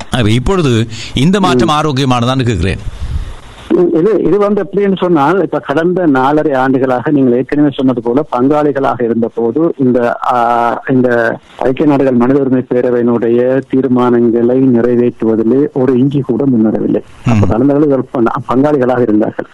ஆக பங்காளிகளாக இருந்தபோது அந்த அரசாங்கத்திற்கு எதுவும் தலையீடு கொடுக்கக்கூடாது என்கின்ற வகையிலே பாதுகாத்தார்களே தவிர தமிழ் மக்கள் இந்த இந்த இந்த நட்பை பயன்படுத்தி தமிழ் மக்களுடைய இந்த மனித உரிமை பேரவனுடைய விடயங்களை குறிப்பிட்ட கால எல்லைக்குள் முடிப்பது போன்ற விடயங்களை எதையும் அவர்கள் செய்யவில்லை. எதுவுமே அங்கே நகரவில்லை. ஆகவே அந்த ஆட்சி முடிந்துவிட்ட பின்னால் இந்த ஆட்சி இவர்களோட சொல்லுகின்ற போது நான் உற்சாகப்படுவது அவருடைய நேர்மையை வெளிக்காட்டவில்லை என்பது என்னுடைய கருத்து. அவர்கள் சொல்லலாம் இது இது தேர்தல் என்ன சொல்றது இப்பொழுது அவர்கள் கடுமையாக விமர்சிக்கிறார். இந்த விமர்சனம் ஏன் கடந்த நாலரை ஆண்டு காலாக ஒரு விஷயங்களும் முன்னேறாத போது வரவில்லை? பகிரங்கமாக பகிரங்கமாகவே பல விடயங்கள் நடைபெற்றன. சும்மா ஒரு உதாரணத்துக்கு சொல்லுங்க இவர் இவருடைய முழு ஆதரவோடு தான் அங்கே பல கூட்டங்கள் நடைபெற்றன. அங்க வந்து ரணில் விக்ரமசிங்க சொன்னார் "நான் வடக்கு மாநிலத்தில் ஆயிரம் புத்த கோயில் கட்ட போகிறேன் இவர் ஒரு ஒரு வார்த்தை இவர்கள் அதுக்கு கண்டிக்கவோ அதனை வெளிப்படுத்தவோ அல்லது போய் அவரோட தனியே பேசியாவது இல்ல அது தவறு என்று சொல்லிக்கலவோ அவர்கள் எதுவும் செய்யவில்லை. உங்களுக்கு தெரியும் கூட்டமைப்புக்குள்ளே நாங்கள் இருந்த போது இந்த விடயத்தை நாங்கள் எடுத்தோம் என்று சொன்னால் இவர்கள் இங்கே ஐநா சாரி இலங்கை பாராளுமன்றம் வந்து ஒரு அரசியல் யாப்பு சபையாக மாற்றப்பட்டிருந்தது. அதில் இவர்களும் செயற்பட்டுக் கொண்டார்கள் அப்போது நாங்கள் சொன்னோம் வந்து இலங்கையில வந்து பௌத்தம் முதன்மை மதம் என்கின்றதை வந்து வடக்கு கிழக்கு தவிர்ந்த என்ற விடய என்ற விடயத்தையோடு அதுக்குள்ளே சேர்த்துக் கொள்ளுங்கள். என்று சொன்னால் வடக்கு மாகாணத்திலே வந்து சைவம் கத்தோலிக்கம் இஸ்லாம் அஹ், நான்காவதுதான் அஹ், பௌத்தம் இருக்கிறது ஆகவே வந்து இது- இதனை நாங்கள் ஏற்றுக்கொள்ள முடியாது ஆகவே நாங்கள். வடக்கு கிழக்கு தவிர்ந்த இலங்கையில் சொல்லி நீங்கள் வேண்டுமானால் மாற்றிக்கொள்ளுங்கள் இதை பற்றி நாங்கள் பேசிய போது சம்பந்தர் நீங்க தெளிவா சொன்னார். சு- அஹ், சுரேஷ் அதையெல்லாம் கொடுக்காதீங்க குணம் எல்லாம் குழம்பிடும் அது இருக்காதீங்க அதை பற்றி கதைக்காதீங்க. சோ இப்ப எதுக்கு சொல்ல வரேன்னு சொன்னால் மிக அன்பாக நட்பாக இருந்த போது அவர்களுக்கு இவர்கள் பலமாக இருந்த போது அவர்களை இவர்கள் ஒவ்வொரு வரவு செலவு திட்டத்திலும் பாதுகாத்த போது அல்லது ஆட்சிக்கு ஆட்சியை கவிழ்த்த விட்ட போது நீதிமன்றம் சென்று அவர்களை பாதுகாத்த போது எந்த ஒரு தருணத்திலும் இந்த ஒரு கண்டிஷனை நிபந்தனை அவர்கள் வைக்கவில்லை. ஐக்கிய நாடு சபையினுடைய மனித உரிமை பாதுகாப்பு பேரின் தீர்மானங்களை இட்ட இவ்வளவு காலத்துக்குள் நாங்கள் செய்து முடிக்க வேண்டும். குறைந்தபட்சம் இந்தந்த விடயங்களை நாங்கள் செய்து முடிக்க வேண்டும் என்ற விடயங்களை கூட இவர்கள் பேசவில்லை. ஆக கடந்த அரசாங்கத்தோடு எதையுமே பேசி எந்த ஒரு விஷயத்தையுமே செய்யாமல் அந்த ஆட்சி மாறப்போகின்ற போது உடனடியாகவே ஒரு அரசு எதிர்ப்பு எடுப்பது என்பது அவர்களுடைய ஒரு நேர்மைத்தன்மையை வெளிப்படுத்துகிறதா என்கின்ற கேள்வியை கண்டிப்பாக எழுப்புகிறது. அது நேர்மையானதா என்று. இப்பொழுது இருக்கக்கூடிய இந்த பிளவுகளுக்கு மத்தியில் தான் இப்பொழுது அவர்கள் கண்டனத்தை தெரிவித்தாலும் கூட அதனை கடந்து நடைமுறையிலே சாத்தியமான தெரிவுகள் என்ன? இப்போ நான் ஏற்கனவே கூறியது போல எங்களை பொறுத்த வரைக்கும் கண்டிப்பாக இலங்கைக்கு உள்ளே இலங்கை அரசாங்கத்தோடு நாங்கள் பேசுவதற்கு எங்களிடம் எந்த ஒரு பிடிமானமும் இல்லை. அதாவது நாங்கள் தெரியும் ஒரு ஒரு ஒரு ஒரு மாட்டை அறக்கிறதுக்கு நானே கயிறு. நாணயத்தை பத்திரிக்கிறதுக்கு எங்களுக்கு ஒரு ஒரு இது வேணும் ஒரு பிரிப்பு வேணும். ஆனால் இலங்கையோடு தான் இலங்கை அரசோடு தான் பேச வேண்டும் என்கின்ற ஒரு லைன் இருக்கிறது. ஆகவே இலங்கை அரசாங்கத்தை இப்போ இருக்கக்கூடிய வழிமுறையில வைத்துக் கொண்டு நீங்கள் அந்த பேசுவதை மாற்றம் உங்க- உங்களுடைய உங்களுடைய ஒலித்தெளிவு சற்று குறைவாகிக் கொண்டு செல்லுகிறது அதனை கவனத்தில் எடுத்துக் கொள்ளுங்கள். முதல்ல ஆரம்பத்தில் இருந்தது போன்று. அதே அதே இடத்திலிருந்து பேசினால் தெளிவாக இருக்கும். சரி சொல்லுங்க அதே இடத்துல தான் சில வேலை காற்று திசை மாற. அந்த சிக்னலுடைய பிரச்சனை இருக்கலாம். அதாவது இப்போ இருக்கக்கூடிய அரசாங்கத்தோடு உடனடியாகவோ நேரடியாகவோ பேசக்கூடிய ஒரு நிலவரம் இல்லை. காரணம் அரசாங்கம் பேச மாட்டேன் என்கிறது இனப்பிரச்சனை என்ற ஒரு விடயம் இருப்பதாக அது வெளியுறவுக்கு பேச தயாராக இல்லை. ஆகவே இலங்கை அரசாங்கத்தை பொறுத்தவரை என்னை பொறுத்த வரைக்கும் இலங்கை அரசாங்கத்தின் மீது குறிப்பிடத்தக்க வகையிலே சர்வதேச தலையீடு இனப்பிரச்சனை தொடர்பாக பல்வேறு வகையில் ஏற்படுத்தப்படுவதன் ஊடாகவே வந்து விடயங்களை கையாள முடியும் என்று நான் நினைக்கிறேன். என்னை பொறுத்த வரைக்கும் இன்றைக்கு இருக்கக்கூடிய சூழ்நிலையிலே சர்வதேச அரங்கிலே எங்களுடைய செயற்பாடுகள் காத்திரமானதாகவும் ஒன்றுபட்டும் உருவாக்கப்பட வேண்டும். அதாவது களத்திலும் புலத்திலும் செயற்படக்கூடியவர்களுடைய ஒன்றுபட்ட செயற்பாடாக அது அமைந்தால் மிகவும் பலமானதாக ஆரோக்கியமானதாக இருக்கும். இதற்கான இடைவெளி என்று நான் ஏற்கனவே பல விடயங்களை சுட்டிக்காட்டியிருக்கேன் இதை போக உங்களுக்கு தெரியும் ஐநா சபையினுடைய செயலாளர் நாயகத்தினால் நியமிக்கப்பட்ட தரிசனம் தலைமையிலானவர்களுடைய அந்த அறிக்கை ஒரு வலுவான அறிக்கை. அதுபோக ஐநா சபையினுடைய செயலாளர் நாயகத்தால் நியமிக்கப்பட்ட ஒன் மேன் கமிஷன் என்று சொல்லக்கூடிய ஒருவர் கொண்ட ஆணைக்குழு இலங்கையினுடைய யுத்த காலத்திலே ஐநா சபை செயற்பட்ட விதம் சரியா தவறா என்கின்ற வகையிலே ஒரு அறிக்கை சமர்ப்பிக்கப்பட்டு ஐநா சபை மிகப்பெரிய தவறுகளை இழைத்திருக்கிறது. தமிழ் மக்களை காப்பாற்ற தவறிவிட்டது. அந்த யுத்தத்திலே ஒரு விட்னஸாக மாறி தவறிவிட்டது போன்ற விடயங்கள் எல்லாம் அங்கு. சொல்லப்பட்டிருக்கிறது. இது போக யாஸ்மின் சூக்கா அவர்களுடைய அவர்களுடைய தலைமையில் இருந்த இந்த சர்வதேச விசாரணை பொறிமுறை ஒரு பகுதியாக அங்கு நடைபெற்றது. இலங்கைக்கு வர இலங்கை அரசாங்கம் அனுமதிக்காத காரணத்தினால் அங்கேயே நடைபெற்ற அந்த இதில் வரக்கூடிய விடயங்கள். அதுபோக இன்டர்நேஷனல் கிரைசிஸ் குரூப் என்று சொல்லக்கூடிய அவர்களுடைய யுத்த காலத்திலே எவ்வாறு மருந்து பொருட்கள் உணவு- உணவுப் பொருட்கள் உட்பட எல்லாம் வந்து யுத்த கருவிகளாக பயன்படுத்தப்பட்டன போன்ற விடயங்கள். ஆக இந்த எல்லா விடயங்களையும் இது எல்லாம் எங்களுக்கு இருக்கக்கூடிய ஒரு வலுவான சர்வதேச அளவில் அங்கீகரிக்கப்பட்ட ஆதாரங்கள் இலங்கையிலே ஒரு மோசமான இன ஒடுக்குமுறை இன ஒழிப்பு நடைபெற்றது என்பதை. நாங்கள் கொண்டு செல்வோம் ஆகவே. இந்த கருவிகள் எல்லாவற்றையும் இந்த இடைவெளிகளை பயன்படுத்தி இந்த கருவிகளையும் பயன்படுத்தி நாங்கள் இவற்றை முன் கொண்டு செல்ல வேண்டும். இதுதான் எங்களை எங்களை- பொறுத்த வரைக்கும் இப்போது இந்த வாதம் இந்த வாதம் இந்த வாதம் கேட்பதற்கு இனிமையாக இருக்கும். மிகவும் இதமாக இருக்கும். ஆனால் நடைமுறையிலே அது சாத்தியமாகுமா என்பது உங்களுக்கும் தெரியும் எங்களுக்கும் தெரியும். என்றால் பத்து ஆண்டுகளாக அது நடைபெறாத ஒன்று. இனி வரும் காலத்திலே அவசர அவசரமாக எல்லோரும் கூடி பேசி ஒரு முடிவுக்கு வருவார்களா என்பது ஒரு கேள்விக்குறியான விடயம் இப்பொழுது அரசியல் ரீதியாக கூட இருக்கக்கூடிய நாங்கள் எப்போதும் வந்து நம்பிக்கையோடு ஒரு நம்பிக்கை தான் வாழ்க்கை தனிப்பட்ட வாழ்க்கையாக தனி- தனிமனிதன் வாழ்க்கையாக இருந்தாலும் சரி சமூக வாழ்க்கையாக இருந்தாலும் சரி என்னை பொறுத்த வரைக்கும் இறுதி வரை நாங்கள் முயற்சிக்கிறோம். முயற்சிக்காமல் தோற்பது என்பதை விட என்னை பொறுத்தவரை இறு- இறுதி வரை முயற்சிக்கவனும் கண்டிப்பாக முடியாது என்று சொல்ல முடியாது. காலங்கள் தாழ்த்தக்கூடும் காலங்களில் லெவல நாங்கள் எதிர்பார்க்கின்ற காலத்துக்குள்ளே முடியாமல் இருக்கக்கூடும்.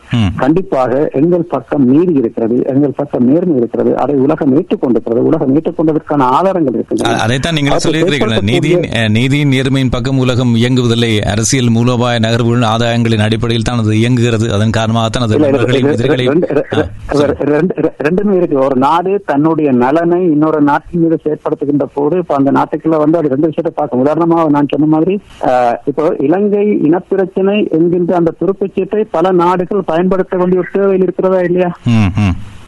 அந்த தேவையை நாங்களேயும் பயன்படுத்தக்கூடாது மாட்டாங்க நாங்கள் அதையும் பார்த்துக் கொண்டிருக்க வேண்டும். நாங்கள் வரும் காய் நகர்த்தப்படுகின்ற காய்களாக இருந்து நாங்களும் இல்லை அதைத்தான் நானும் சொல்லுகிறேன். கமலஹாசன் சொன்னது போல கடவுள் இருக்கிறாரா இல்லையா என்பதற்கு அவர் சொன்ன பதில் கடவுள் இருந்தால் நல்லா இருக்கும் என்ற மாதிரி தான் இப்பொழுது தமிழர்கள் ஒற்றுமையாக இருந்தால் ஒற்றுமையாக செய்யப்பட்டால் நன்றாக இருக்கும் என்ற அடிப்படையில் தான் நாங்கள் சிந்திக்க வேண்டும். இப்பொழுது நான் ஆரம்பத்தில் சொல்ல வந்த விடயம் தமிழர்கள் ஒரு பெரும் தமிழர்கள் ஒரு அரசியல் படைத்துறை சார்ந்த ஒரு பலமாக இருந்த கால பகுதிகளோடு இப்பொழுது இருக்கக்கூடிய நிலவரத்தை நாங்கள் ஒப்பீடு செய்ய முடியாது.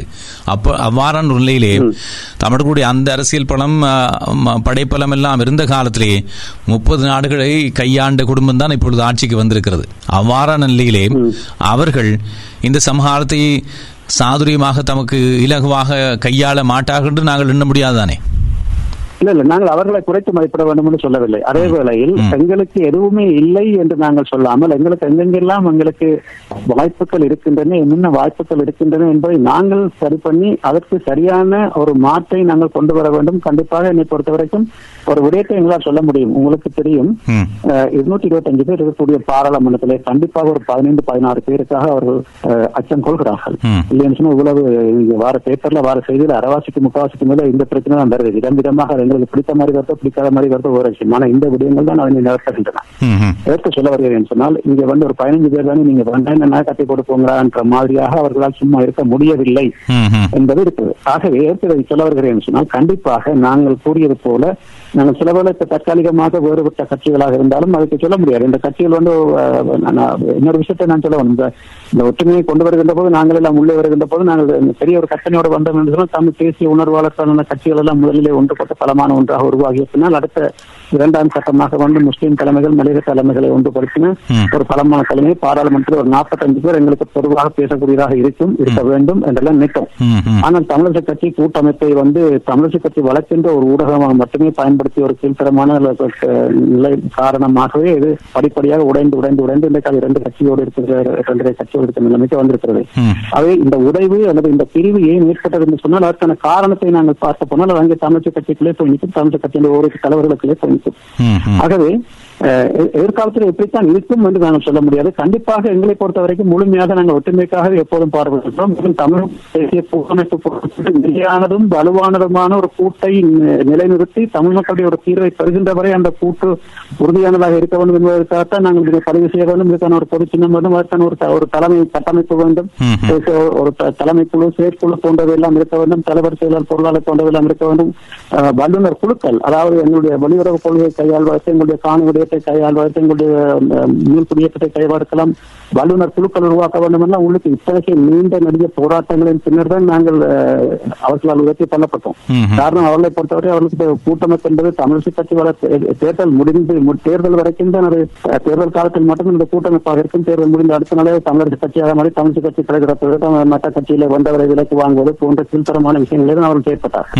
ஆகவேதான் எங்களை பொறுத்த வரைக்கும் இத்தகைய தவறான நிலைப்பாடு கொண்டவர்களை மக்கள் ஓரம் கட்ட வேண்டும் சரியானவர்களை மக்கள் காண வேண்டும். அதனூடாக மீண்டும் எங்களை பொறுத்த வரைக்கும் இந்த ஒட்டுமீட்டுவை மக்களிடமிருந்து அந்த பிரச்சனை வருகின்ற போது யார் மக்கள் நிராகரிக்கின்ற போது கண்டிப்பாக எங்கள் தெரியும் ஒரு காலகட்டத்திலே எல்லா கட்சிகளும் தனித்தனியா போட்டுட்டீங்க. விடுதலை புலிகள் இருந்த காலகட்டத்தில் ஒரு காலகட்டத்தில் காங்கிரஸ் கட்சி தனியாக இருந்தது இபிஎல் தனியாக இருந்தது தெலுங்கு தனியாக இருந்தது பிளோட் தனியாக இருந்தது. இதனூடாக நாங்கள் ஆறு ஏழு சீட்டை எல்லாம் இழந்திருக்கிறோம்.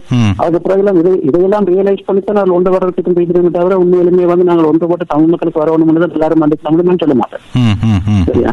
ஆகவே இன்றைக்கு கண்டிப்பாக மக்கள் சரியானவர்களை அங்கீகரித்து தவறானவர்கள் நிராகரிக்கின்ற போது மீண்டும் நாங்கள் எங்களுடைய எங்களுடைய ஒத்துழைக்கான வாய்ப்பு கண்டிப்பாக இருக்கிறது கண்டிப்பாக நாங்கள் முழுமையான முயற்சியையும் செய்வோம். அதற்காக. ஆகவே இரண்டாவது அதற்கு கூட நாங்கள் தனித்தனியாக செயற்பட்டாலும் கூட இந்த பொதுவான விடயத்திலே ஒன்றுபட்டு ஒரே கருத்துடன் செயற்படுவதற்கான முழு முயற்சியையும் கண்டிப்பாக நாங்கள் எடுப்போம். அது வெறுமே இங்க களத்தில் மட்டுமல்ல அதே அதே போன்று ஆஹ், புலத்திலும் வந்து இருக்கக்கூடிய அமைப்புகள் ஒன்றுபட்டு நாங்கள் எங்களை பொறுத்தவரை ஒரே குரலில் நாங்கள் செயற்படுவ செயற்படுவதை ஒவ்வொருவரும் தமிழ். பேசக்கூடிய உலக வாழ் மக்கள் இலங்கை மக்கள் அனைவரும் கண்டிப்பாக இந்த விடயத்தை உள்ளிருக்க வேண்டும் ஒற்றுமைக்காக நாங்கள் அனைவரும் குரல் கொடுக்கின்ற பட்சத்தில் எங்களால் முடியும் நாங்கள் முடியாது என்று எவரையுமே அவநம்பிக்கையோடு விட தேவையில்லை. கண்டிப்பாக நம்பிக்கையோடு நம்பிக்கையான ஒரு எதிர்காலத்தை நோக்கி அந்த நம்பிக்கையான எதிர்காலத்தில் ஒவ்வொருவரும் என்ன கடமை செய்யணுமோ அந்த ஒவ்வொருவரும் தங்களுடைய கடமையை செய்கின்ற போது நான் நினைக்கிறேன் முடியும். நன்றி கந்தையா சர்வேஸ்வரன் அவர்களே. உங்களுடைய நேரத்துக்கும் கருத்துக்களுக்கும் நாங்கள் பேசியிருந்ததை விட கூடுதல் நேரம் பொறுமையாக இருந்து எங்களுடைய கேள்விகளுக்கு பதில்களை வழங்கியமைக்கும் நாங்கள் இன்னொரு சந்தர்ப்பத்தில் பேசிக்கொள்ளும். உங்களுடைய நம்பிக்கை நிச்சயம் வெற்றி பெறும் என்ற நம்பிக்கையை நாங்களும் கொள்கிறோம். தமிழ் மக்களும் கொள்ளட்டும். ஆக்கப்பூர்வமாக செய்யப்படுவார்கள் நம்பிக்கையோடு இப்பொழுது விடை தருகிறோம். மீண்டும் பேசுவோம். நன்றி. வணக்கம். நன்றி. நன்றி உதயன் அவர்களே. என- எனக்கு இத்தகைய ஒரு உலக தமிழர் மத்தியிலே என்னுடைய கருத்தை பரிமாற்றம் செய்து கொள்வதற்கு ஒரு வாய்ப்பு அளித்தமைக்காக உங்களுக்கும் என்னுடைய நன்றியை கூறிக்கொள்கிறேன் நன்றி. வணக்கம்.